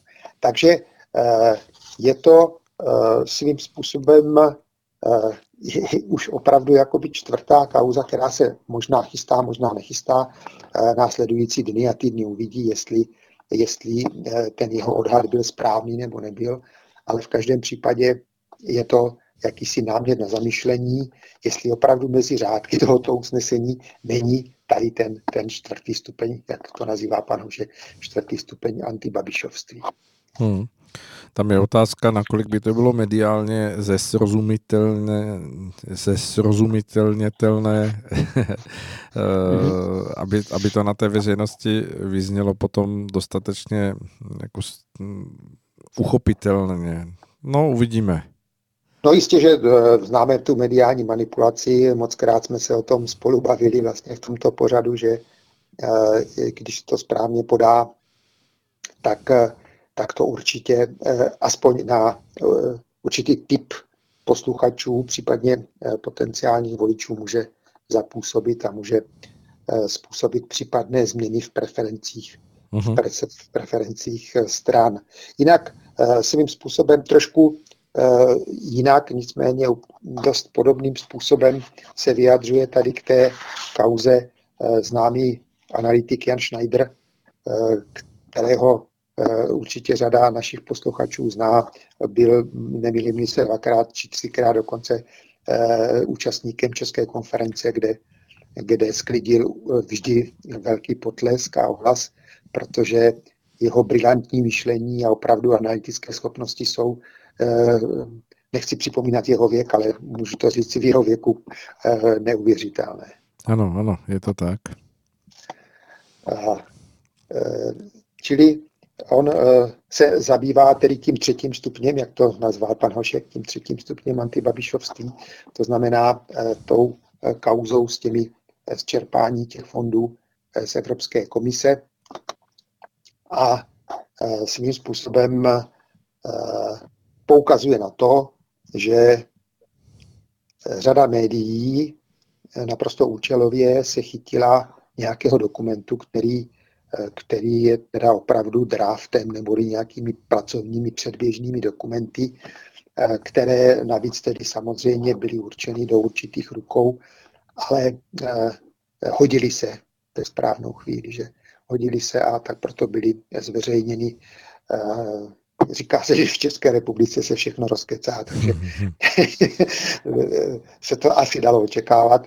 A proto si myslím, že to bylo v tu správnou chvíli opět zvoleno, aby se to dostalo mezi, mezi obecní lid a uh, svým způsobem to bylo trošičku střelivo právě pro, uh, pro to hnutí miliony uh, chvílek, že se to dalo znovu využít Máme tam, máme tam vlastně ten jakýsi odpor proti eh, paní Benešové, tím to bylo ze začátku tak nějak eh, plus tedy premiér Babiš a teď se do toho eh, přimotává tedy i občas pan prezident Zeman. Takže máme, máme zde zase jakýsi důvod další. No uvidíme, ta, ta neděle nám asi řekne hodně, ten pan Schneider zcela, zcela jasně popisuje že on to přirovnává tu akci tady s tou Evropskou komisí ke Kubiceho zprávě číslo dvě. Eh, pamětníci ví úplně přesně, o co šlo. Tenkrát před volbami bylo potřeba eh, zveřejnit eh, prostě nějaké materiály a tak se úplně náhodou nechali někde na stole, tak aby to novináři mohli ofotit a pustit to, pustit to vlastně do těch médií a už už se rozjel jakýsi kolotoč, který známe, že se velmi těžko zastavuje a, když se potom za nějakou dobu zjistí, že řada těch informací byla nesprávná a nepravdivá, to už nikoho nezajímá, v tu chvíli to ten účel splnilo. To znamená, je to, je to taková, takové to, jak se říká dneska, mezi mladými fejkování, kde, kde se vymýšlí nějaké takové ty nepravdivé zprávy, které se pustí do oběhu a potom už ten eh, nenásleduje po zjištění nepravdivosti nějaká omluva nebo, nebo něco takového, co by, co by to mohlo zvrátit. A i když se to třeba náhodou někde potom objeví, tak kdo si to přečte, že eh, novinové titulky nahlásili to, co měli a v, tu, v, tu, v té chvíli, co bylo potřebné a potom už to nikoho dále ne, nezajímá. Je to tak, většinou ta mm, první polovina takové kauzy e, splní svůj účel a pak ta druhá část, která nějakým způsobem třeba přináší e, v nějaké věcné rovině potom objasnění, tak to už není tak zajímavé, protože to nevyvolává ten správný ozvuk v tom eh, nahlížení na mm, danou osobu nebo daný mm, problém. A v tom vlastně spočívá ta Eh, často zmiňovaná mediální manipulace těch eh, palcových titulků, které se snaží samozřejmě nějakým způsobem vygenerovat ten potenciál eh, rozrušenosti společnosti, aby se s ním pak mohlo dál pracovat. No, je to, je to tak. On se dokonce v tom článku pan Schneider zmiňuje i o, té, o tom prvním případu, tedy toho agenta STB, kdy sám byl osobně přítomen v té Bratislavě to, těm jednáním a e, dokumentuje, protože tam byl osobně, takže to může, e, může tvrdit, že se e, vůbec nejedná o to, co se u nás prezentuje, to znamená, že mu zamítli, že nebyl, že nebyl e, vědomým agentem STB, ale že ten ústavní e, soud slovenský pouze zrušil tu příslušnost určitého soudu rozhodovat o této otázce, což je naprosto něco odlišného, než to, co říkají eh, ty naše eh, mainstreamové prostředky. Takže ano, ano. je to, je to eh, prostě se to jednou řekne a pak se to omílá do nekonečna po, po, po Goebbelsovsku, že jo? takže pak už se nikdo neptá, jak to opravdu bylo, ale je to takové už zažité kliše, které se opakuje neustále dokola, přestože to třeba vůbec není pravda. Ano, je to tak a často tomu podléhá velké množství lidí, protože a e, zmiňovali jsme to také už v našem pořadu, e, ty, tato hesla nebo tyto zkratky potom dávají možnost velmi snadno pracovat s tím nálepkováním, které se už velmi těžko potom nějakým způsobem odstraňuje, protože ty nálepky přilepit lze e, velmi rychle a velmi snadno. No a dá se říct, že v té řadě tady těchto, těchto kauzy, tak eh, měli jsme pana Hoška, eh, pana Schneidera, no a jako třetí je zde eh, vyjádření pana Erika Besta, známého, že celá ta akce pravděpodobně těch demonstrací milionů chvílek má své kořeny Eh, tedy eh, v tom, že paní Marie Benešová je známá jako, eh, jako poměrně razantní dáma v kauzách minulých. Mm-hmm. a týká se to hlavně kauzy OKD, to znamená pan Erik Best a myslím si, že ten má velmi dobré informace ze zákulisí a dost často se řada jeho v určité chvíli spekulací potvrdila následně tak eh, hovoří o tom, že s velkou pravděpodobností za tou akcí milionu chvílek je možná ne pouze, ale i eh, pan Bakala. Protože OKD rovná se pan Bakala a eh, média patří z velké části panu Bakalovi. Takže i ta velká podpora tomuto, těmto demonstracím a tomuto hnutí je pravděpodobně nějakým způsobem, nevím jakým, podporována podporována panem, panem Bakalou. Takže to je, řekněme, eh, v, v linii eh, těchto problémů současných, řekněme, našeho premiéra, asi tři ty příspěvky, které, které tedy dokladují, co se asi tak děje, kdo je zatím a uvidíme, uvidíme, opravdu nám pravděpodobně nejbližší dny, maximálně týdny ukáží, jak dopadne, jestli opravdu, tak jak někteří komentátoři eh, předpovídají, že tou eh, nedělní demonstrací na letenské pláni to pravděpodobně všechno vyšumí, protože lidé se rozjedou na dovolené. A je otázka, jestli se podaří někoho ještě po prázdninách eh, sehnat zpátky do, do ulic, aby, aby tedy pokračovali tady v těchto v těchto akcích. Jinak jsem jenom tak pro zajímavost zaznamenal, že, že eh, v tu neděli se zúčastní těch demonstrací i Michal Prokop, který vystoupil, myslím, že dnes nebo včera eh, v Seznam TV s nějakým tím příspěvkem, že už toho taky má dost a že už tedy musí vystoupit. No, je to, je to záležitost zajímavá, trošičku na to navazuje, e, na tento problém navazuje i ta dá se říct, aféra, ne aféra mezi Českou sociální demokracií a, a ano, eh, v té vládní koalici, která se eh, trošičku eh, týká, a nevíme, jestli pouze zástupně, nominace pana Semína do, do Rady ČTK. A tam tedy je otázka, jestli to byla pouze záminka pro ČSSD, aby nějakým způsobem třeba přitačila svého koaličního partnera k něčemu, k čemu se nějakou delší dobu neměl, nebo to byl lakmusový papírek, anebo je to takové to známé lavírování některých politiků, kteří si to nechtějí rozházet ani s tou, ani s tou stranou, nejsou si jistí, eh, zda se třeba situace opravdu nezmění a že třeba v následných chvílích budou potřebovat eh, nějaké, nějakou podporu třeba z té současné opozice, takže eh, je to, je to velmi zajímavé, eh, když se jeden den řekne, že je to velká hrozba pro, pro koalici a řekne se to dopoledne a ne, jestli se nemýlím, tak na večer už se řekne, že v žádném případě nebudou hlasovat proti důvěře vlády hmm. současné. Takže je to, Eh, my, my za toto nevidíme, tam je něco mezi řádky, do čeho nevidíme asi.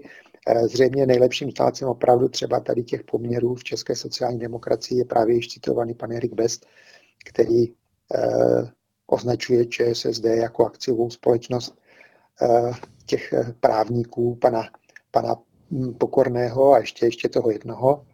Takže eh, možná se eh, taky v krátké době dozvíme, eh, co se, co se odehrávalo, proč to bylo, jestli to bylo jen takové plácnutí do vody, anebo jestli to mělo něco, nějaký hlubší, hlubší smysl.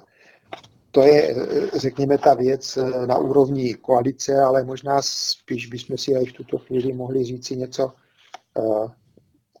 o panu Semínovi, kdy asi mám pocit, že vy ho znáte možná, možná lépe než já, jestli ho znáte i osobně, pane Semín. Michal ano, Semína. pan Semín eh, se hm, zúčastnil také České konference a mm-hmm. měli jsme ho několikrát i u nás v rádiu a já ho znám po osobní rovině jako člověka velmi uh, otevřených hm, postojů, názorů, za kterými si stojí a které považuje za svoje vnitřní přesvědčení a já si myslím, že uh, to jsou charakterové vlastnosti, které asi eh, pro ten post, na který byl navržen, nejsou zrovna chtěny, protože mi to přijde, že hm, zřejmě eh, v těch eh, asi jednáních té, té rady, do které by býval byl asi zvolen, když by se nerozvížela ta mediální záležitost, o které jste mluvil, tak eh, by mohl vnést jakýsi hmm, alternativní pohled na některé věci, které jinak jsou možná v, buď v povrchnosti nebo v nějaké takové uh, schodě, že, že nikdo nechce být tím stožárem vlajícím v nějakém větru uh, sám za sebe, tak, tak se přechází a um, nevzniká tam kolem toho uh, nějaká debata. Takže já si myslím, že on by mohl být svými postoji a svými, hm, troufám si říct, alternativními um, uh, názory, eh, které asi by byly víceméně hm, jako protinázory proti těm ostatním účastníkům, jakýmsi osvěžením nebo možná i takovým zdravým rozrušením té, té, té kon, konzistence, která jinak možná uh, v, té, v té své úloze může i selhávat. No tak já si myslím, že eh, jestli si dobře uvědomuji, teď eh, doufám, že neřeknu něco, něco špatně, ale že se do té rady ČTK dostal Petr Žantovský. Uh-huh, ano.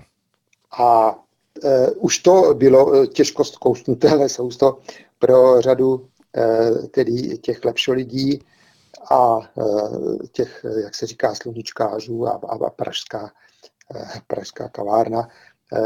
Takže teď vlastně by tam přišel další člověk, který, který nepatří tady k těm klukům, s, s kterými si hrajeme na písku a to zřejmě tedy už rozrušilo pány ze sociální demokracie, že tedy vyšli s takovými eh, siláckými prohlášeními.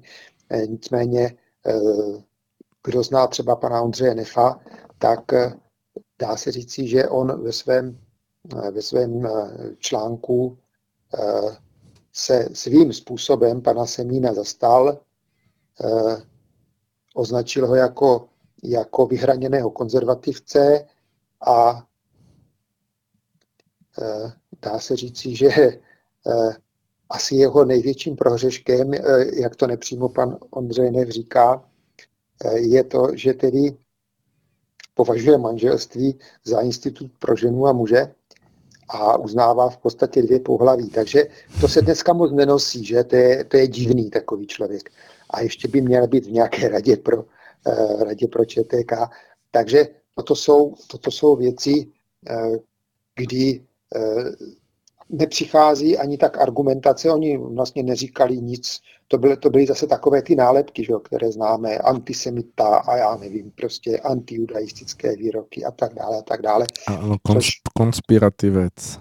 No, konspirativec, pardon, takže toto jsou uh, věci, já jsem si v souvislosti s tím teď vzpomněl, já nevím, jestli to budu správně citovat, ale uh, Carl Gustav Jung jednou řekl, že přemýšlet je poměrně složité a proto řada lidí uh, soudí. A uh, určitě ten uh, citát zněl možná trošičku jinak.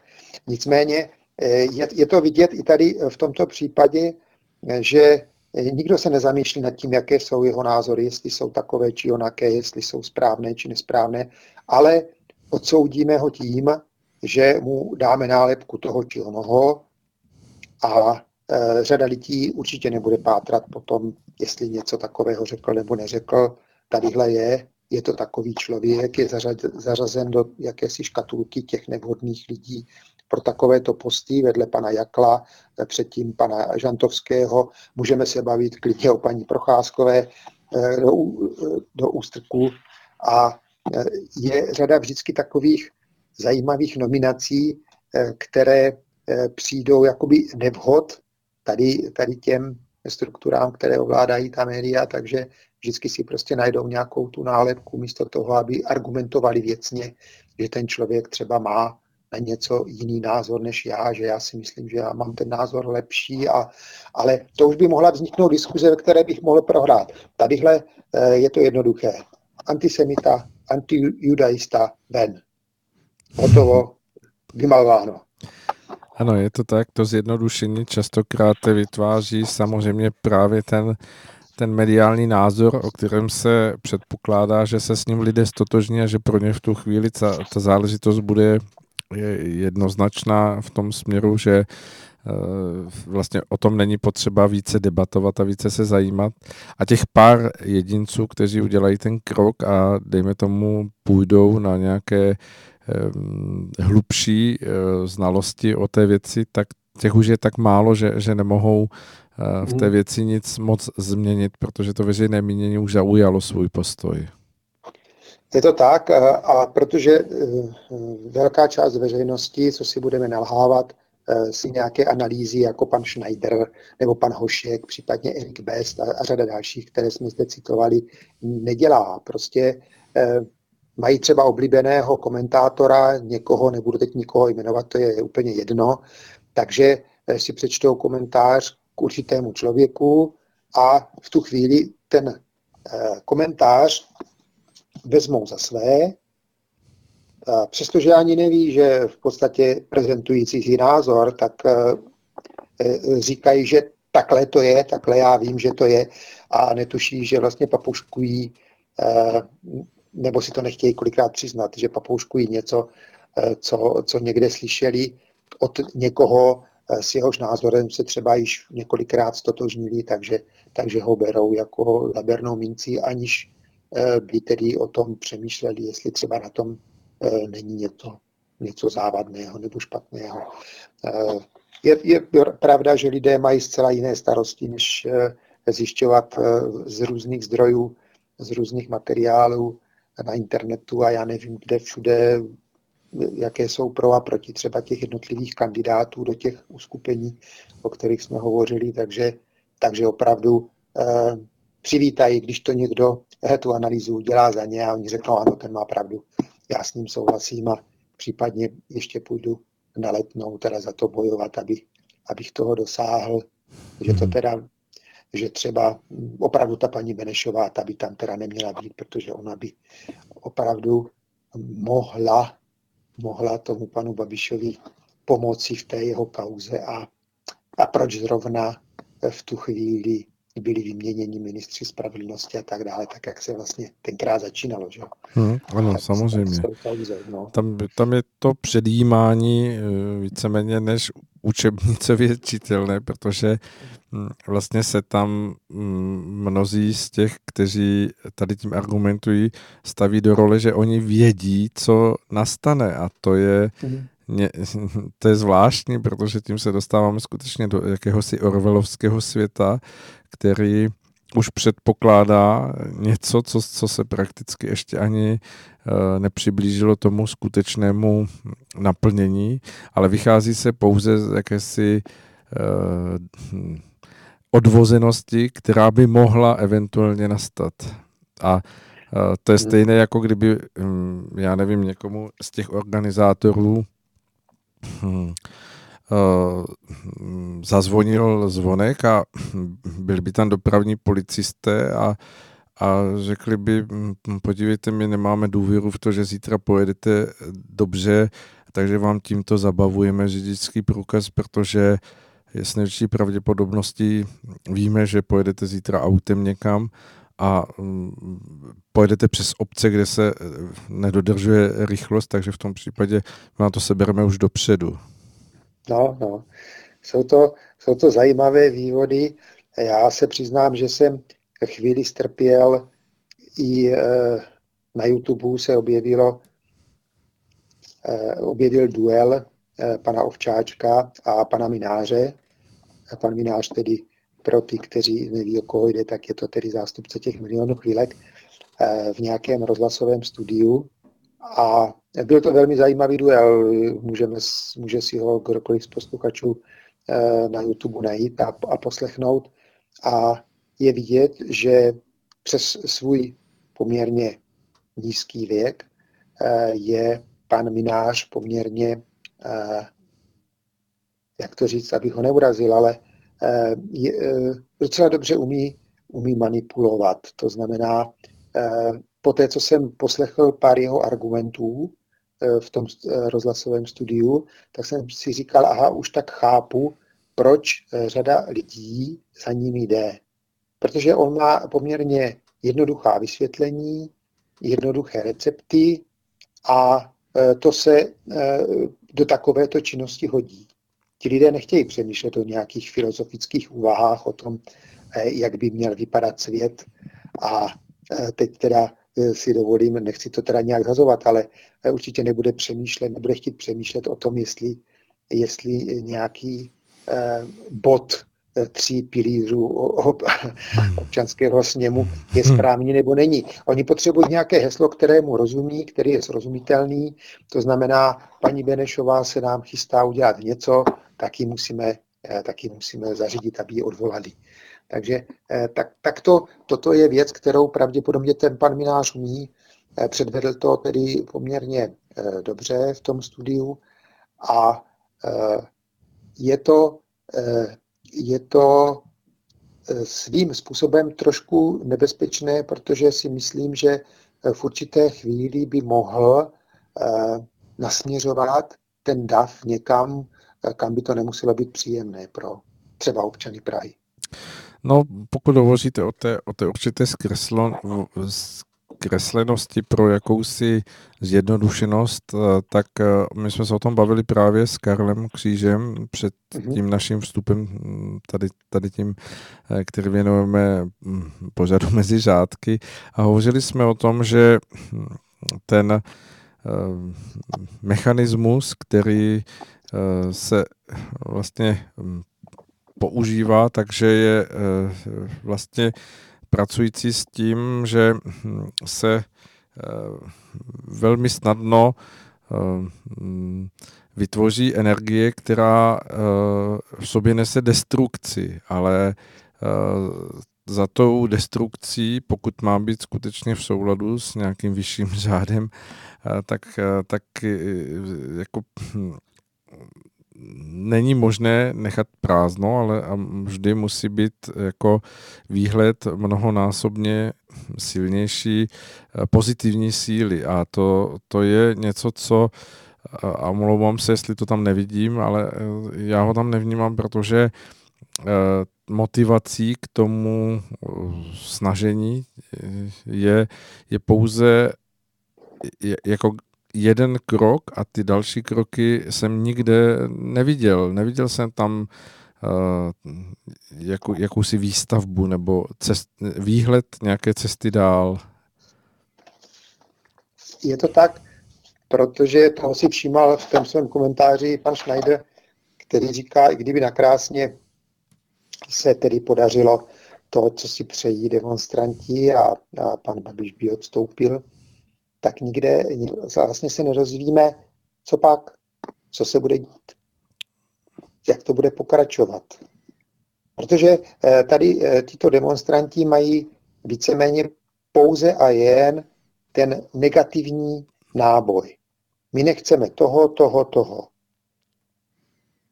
Ale aby třeba ukázali eh, nebo naznačili, jak by to mělo být, to tam nikde není. Ano, tam prostě není. Tam jde o to, eh, zrušme to, co se nám teďka v tuto chvíli nelíbí. My souhlasíme s panem Minářem, že to tak být nemá, že to musí být jinak a hotovo. A je to, je to problém všech těch eh, eh, revolucí, ať již barevných, Majdanů a já nevím čeho všeho.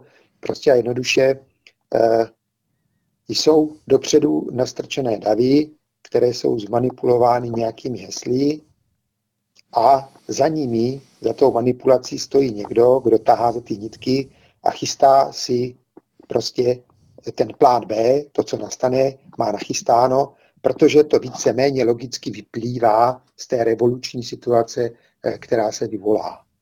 Zmatek, chaos, tak jak se říká, že revoluce eh, zvedá kal ze dna, že se říká, to, že požírá eh, své děti, to je druhá věc. A v tom zakaleném prostředí eh, se potom dají dělat různé věci.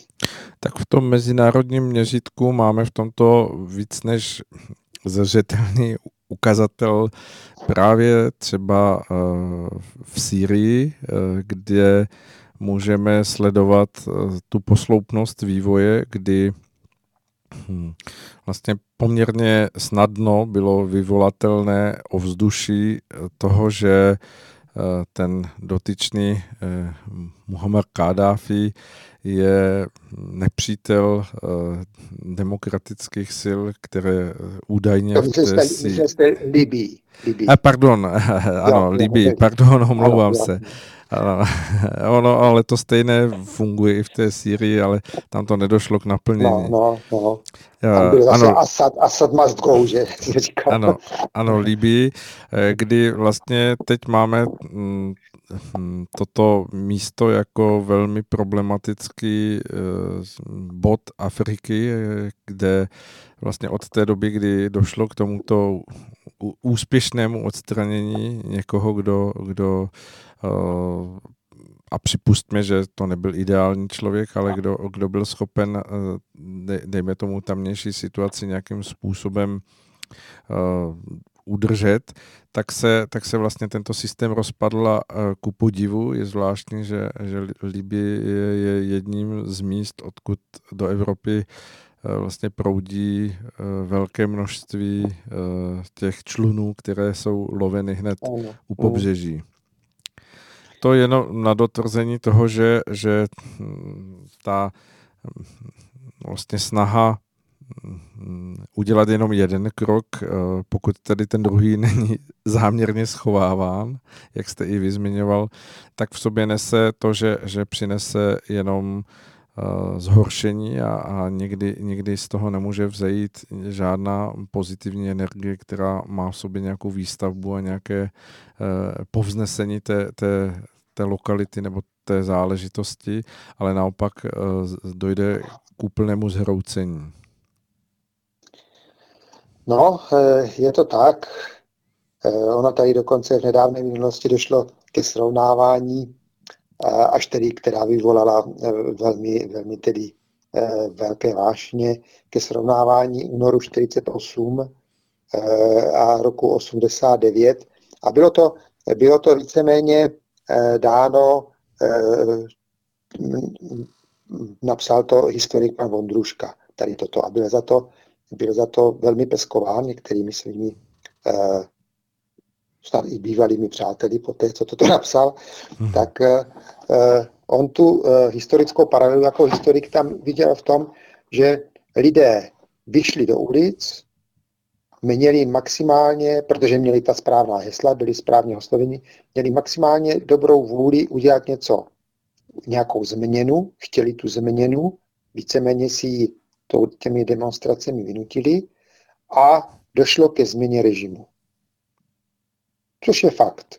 Ano, ano, samozřejmě. Jaké byly, jo, Tak jaké byly, Byli jsme toho účastní. tak, jo, je to, je to technická záležitost. To, že to bylo v 48. a v 89. Uh, za účastí jakoby jiných stran, nebo uh, že to dopadlo po té uh, revoluci trošku jinak a že, že se uh, dostali k moci někteří jiní, uh, téměř řekněme opačně, opačné uh, ty, ty protipóly, to je druhá věc. Ale ta technická stránka proběhla naprosto stejně. A uh, tak když se nad tím člověk zamyslí, eh, pokud by se ta technická stránka opět povedla i tomu milionu chvílek, hypoteticky, kam by to vedlo? Kdo by se dostal znovu k teď k té moci? Jo, přemýšlejme o tom, co, co by se stalo a najednou eh, mezi těmi řádky těch milionů chvílek vidíme, kdo pravděpodobně opravdu v pozadí tahá za ty špagátky.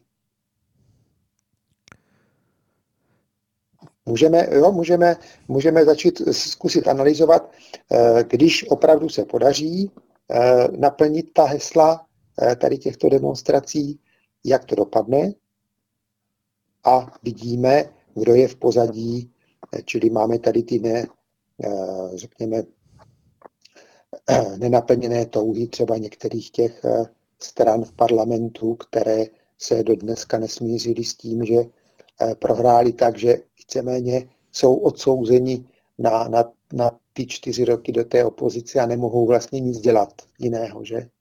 Takže je to, je to jedna z možností, jak změnit opět a dostat to, dostat to do té pozice, která bude pro ně, pro ně výhodnější. I když je otázka, jak by dopadly volby, je to, několikrát jsme si to říkali, dívali jsme se na, na mm, ty různé průzkumy a, a, a žádný průzkum nehovořil o tom, že by došlo k nějakým dramatickým změnám eh, v těch počtech eh, poslanců v parlamentu, čili zase by s velkou pravděpodobností sestavoval, eh, sestavoval vládu, sestavovalo vládu hnutí ANO, což všichni víme, že je Andrej Babiš, že to je jasné. A eh, situace by byla stejná. To znamená, eh, je to, je to pokus vlastně, eh, oni, oni dneska nabízí takové úžasné řešení, ať si zůstane ANO z ČSSD u, u vlády, ale ať odstoupí tedy náš nemilovaný premiér a ať si to teda, ať to pokračuje dál, ta koalice, jak je, protože i průzkumy říkají, že lidé nejsou nějak nakloněni nějakým předběžným volbám, Mhm, ano. předčas, předčasným volbám, pardon. Takže e, přišli s tímto řešením, no ale to je svým způsobem neřešitelné a navíc Nevím, jak, jaké, jak čisté svědomí má, či nemá Andrej Babiš, ale pokud ho má opravdu čisté v tomto případě a jeho právníci neudělají nějakou chybu při čerpání dotací z Evropské komise, tak by vlastně to jeho odstoupení znamenalo svým způsobem přiznání viny.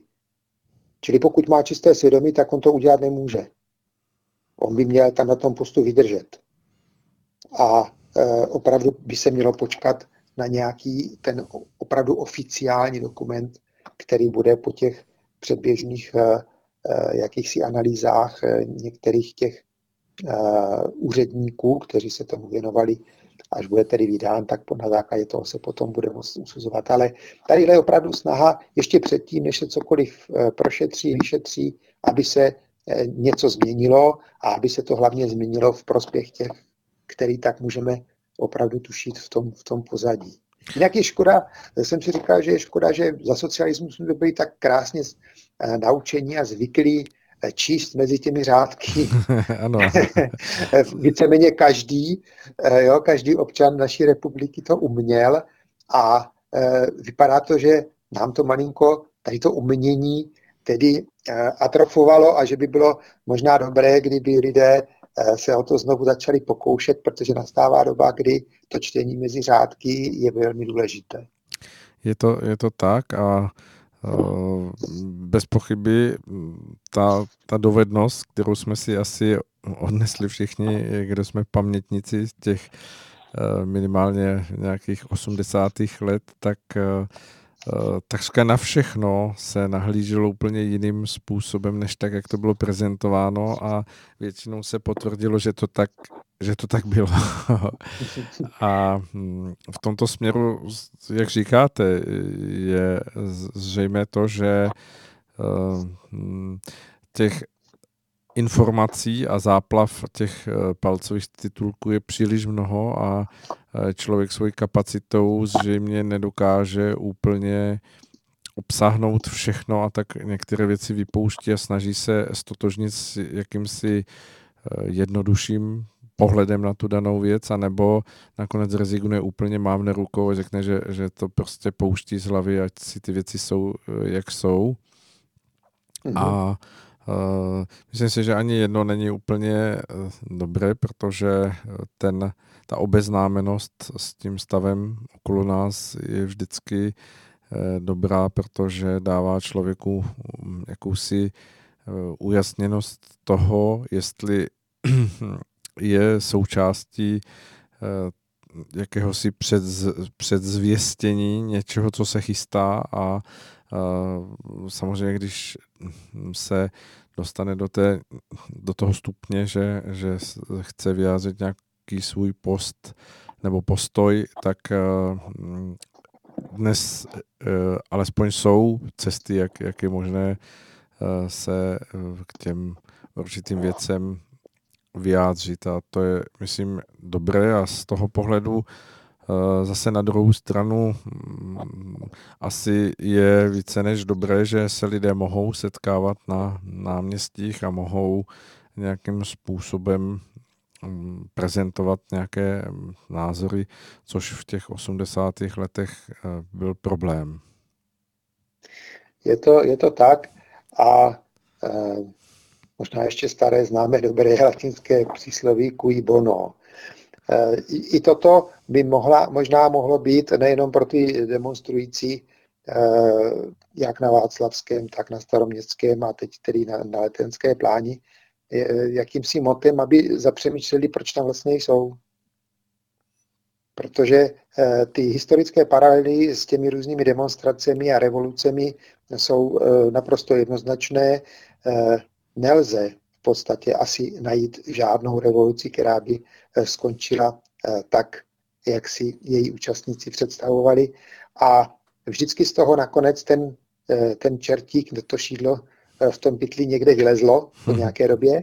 A čili měli by si říct, než já tedy vyrazím do těch ulic, tak já bych si toto možná mohl, mohl toto zanalizovat, abych si byl jist, že třeba tady nedělám někomu tedy stafáž, kdo se za tu mou účast eh, tady eh, vlastně na těch ulicích schovává a, a, a vyčkává na tu správnou příležitost, aby teda v tu správnou chvíli vystoupil a dosáhl svého cíle, který sledoval právě třeba tady tímto. Čili ti lidé, já jim naprosto, naprosto chápu, naprosto rozumím, že to nejsou voliči Andreje Babiše, čili mají, mají vůči němu kritický pohled, což je normální, to je, to je přece v pořádku, ale měli by eh, si uvědomit dopad toho svého činu a, a opravdu to, eh, kdo zatím tedy stojí, to by si možná mohli zkusit tu analýzu udělat.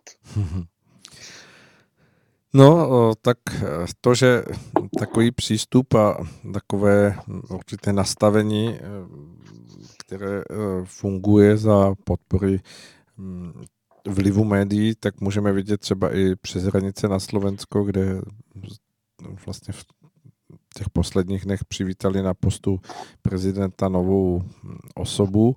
A pro mnohé lidi si myslím, že kdyby se podívali pár let zpátky, tak eh, by to byla opravdu pro ně eh, nová postava, protože by z historického kontextu nějakého úsilí jen velmi málo těžko jako dohledali a eh, v tom směru skutečně je opět potvrzení toho, jak ta hm, mediální role dnešní doby je velmi silná a má vliv na rozhodování mnohých lidí.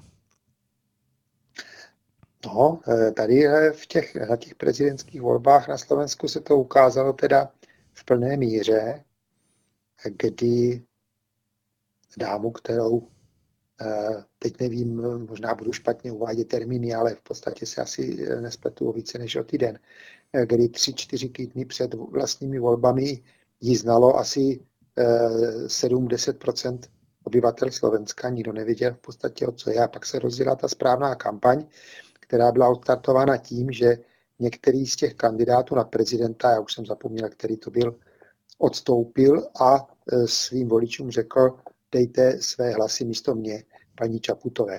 A najednou byla jako raketa vystřelená vzhůru a protože je to dáma, e, která e, je ještě relativně mladá, tak, tak jak jsem zaslechl i od svých slovenských přátel, říkali, no aspoň tam bude eh, někdo, kdo bude trošku vypadat, že.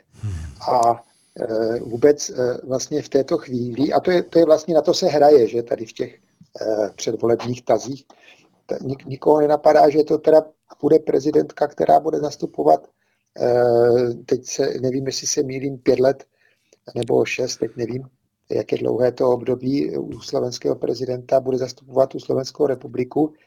A vlastně nikdo se přece za, za ty dva, tři týdny nemohl dozvědět, co ta dáma eh, je, kdo za ní stojí, kdo vlastně jí tím kandidátem číslo jedna na slovenskou prezidentku udělal.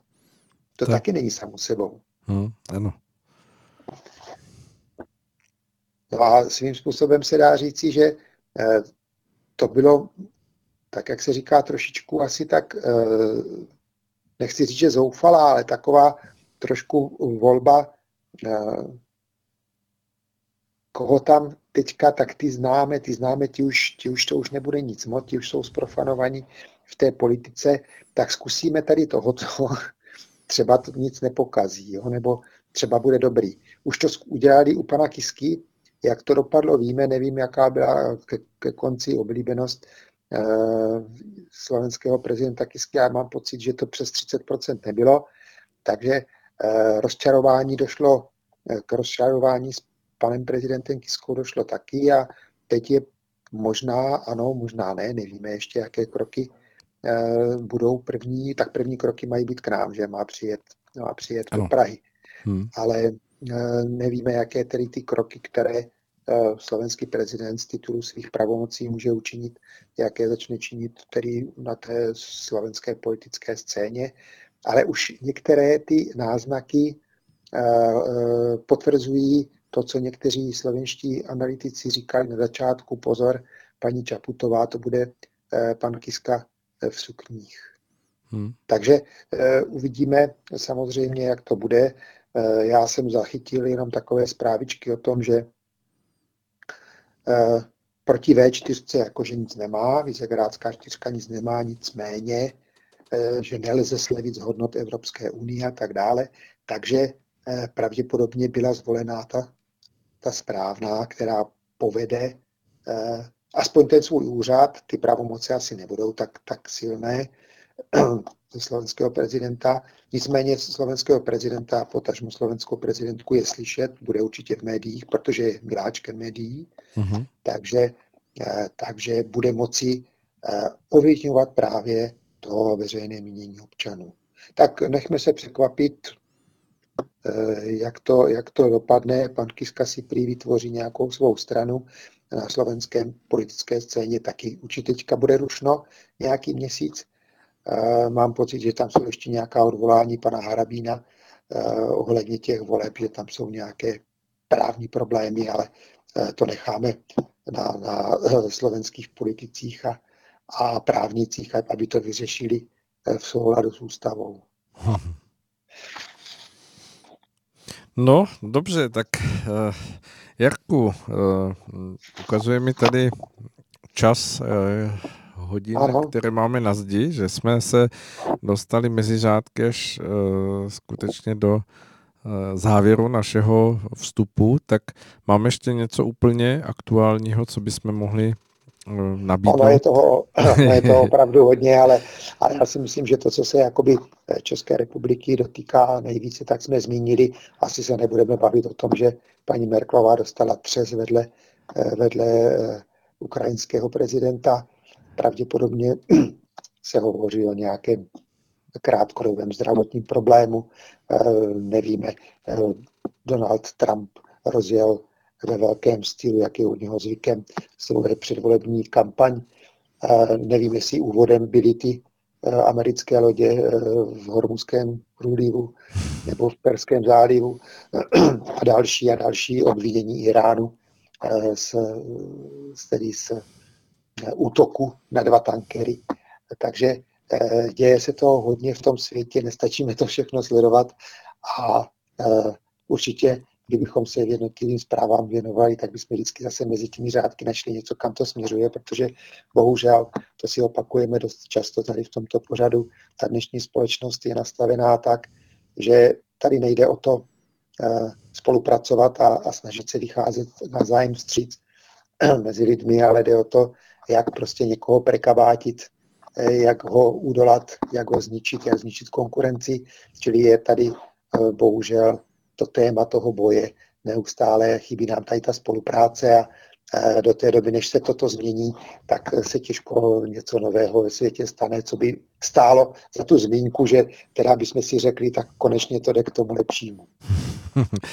Je to tak, vystěl jste to teď úplně přesně a myslím si, že s tím budou asi souznit všichni naši posluchači, že žel takovýchto zpráv je opravdu velmi málo a ať už vezmeme jakýkoliv obor lidské činnosti nebo jaký, jakýkoliv směr eh, vztahu člověka, ať už je to příroda nebo kdekoliv, tak se na nás hrnou jenom hm, jakýsi následky té eh, nešťastné chamtivosti a, a takového eh, nepochopení toho, že člověk by měl být ve všech okolnostech tím, kdo spolu se svojí svobodou dokáže odhadnout i tu míru zodpovědnosti, kterou nese. A to je, myslím, největší úskalí, pokud se to spojí s jakýmsi finančním nebo mediálním vlivem, který dává mm, některým lidem potom dojem, že mohou mnoho věcí, které ve skutečnosti nejsou dobré. Tak, tak. Dobře, tak eh, Jarku, věřím, že eh, počasí eh, u vás je příjemně letní jako u nás, i když tedy příští týden by měly být velké teploty, skoro tropické, tak věřím, že Brno to zvládne a vy také. Určitě, určitě ano, celá republika se s tím nějak popasuje. A tady prošla bouřka před chvíli přes Brno, takže takže aspoň bude příjemný vzduch, vyčistuje se trošku a, hmm. a doufejme, že se bude čistit i vzduch eh, v mezilidských vztazích. Kež by to tak fungovalo v těch bouřkách, pak by byli více než vítanými. Dobře, a tak doufejme, že to všechno zvládneme eh, přežít a že se opět budeme moci za těch 14 dní uh, slyšet, abychom těsně před prázdninami, které už budou za dveřmi, zhodnotili to, co vstupuje do té takzvané okurkové sezóny i z toho novinářského hlediska, tak zkusíme udělat nějakou rekapitulaci, co je před námi a co budeme moci očekávat, že se bude dít v tom čase dvou měsíců, kdy mnoho věcí je v takovém stavu, jako kdyby spadl řemen. Budeme to sledovat a uvidíme. Určitě ano. Mhm. Moc děkuji, že jsme se spolu mohli mm, spojit, mohli jsme hovořit a mohli jsme našim posluchačům přinést zase ten potřebný výhled, eh, jak se učit dívat na věci mezi žádky. Jakub, krásný večer a děkuji. Hezký večer vám i posluchačům a těší se někdy na příště. Dobrý večer, dobrou noc. Tak a milí posluchači, jsme opravdu na samém závěru toho našeho středečního pražského vysílání. Od mikrofonu se s vámi srdečně loučí eh, ten, který tady seděl za mikrofonem opravdu ty tři hodiny. A to je Aleš Svoboda a všem vám přeji, abyste s odvahou a silou vstoupili do následujících dní a zvládali všechno na lépe než jedničku a to, že mm, platí pořád to naše heslo, které zmiňujeme eh, v rádiu Bohemia, je mm, eh, na nejvíc důležité nést v sobě a tak ho připomenu. Dělejme věci tak, aby bylo lépe a věřme, že lépe bude. Krásný večer.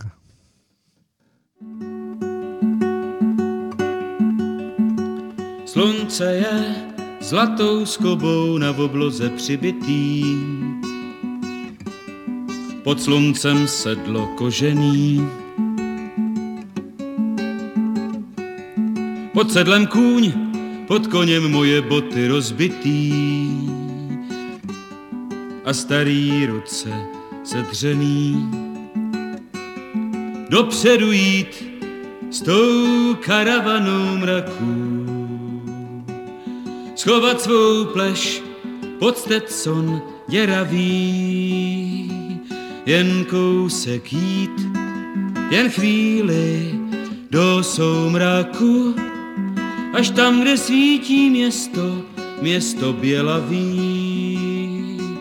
Jen kousek jít, jen chvíli do soumraku, až tam, kde svítí město, město bělavý. Yeah.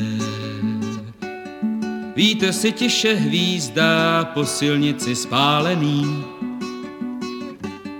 V tom městě nikdo nezdraví. Šerif i soudce gangstři, oba řádně zvolený. A lidi strachem nezdraví. Sto cizejch zabíječů s pistolem a skotačí. A zákon džungle panuje, je, je, je. Provazník plete smyčky, hrobař kopat nestačí. A truhlář rakve hobluje.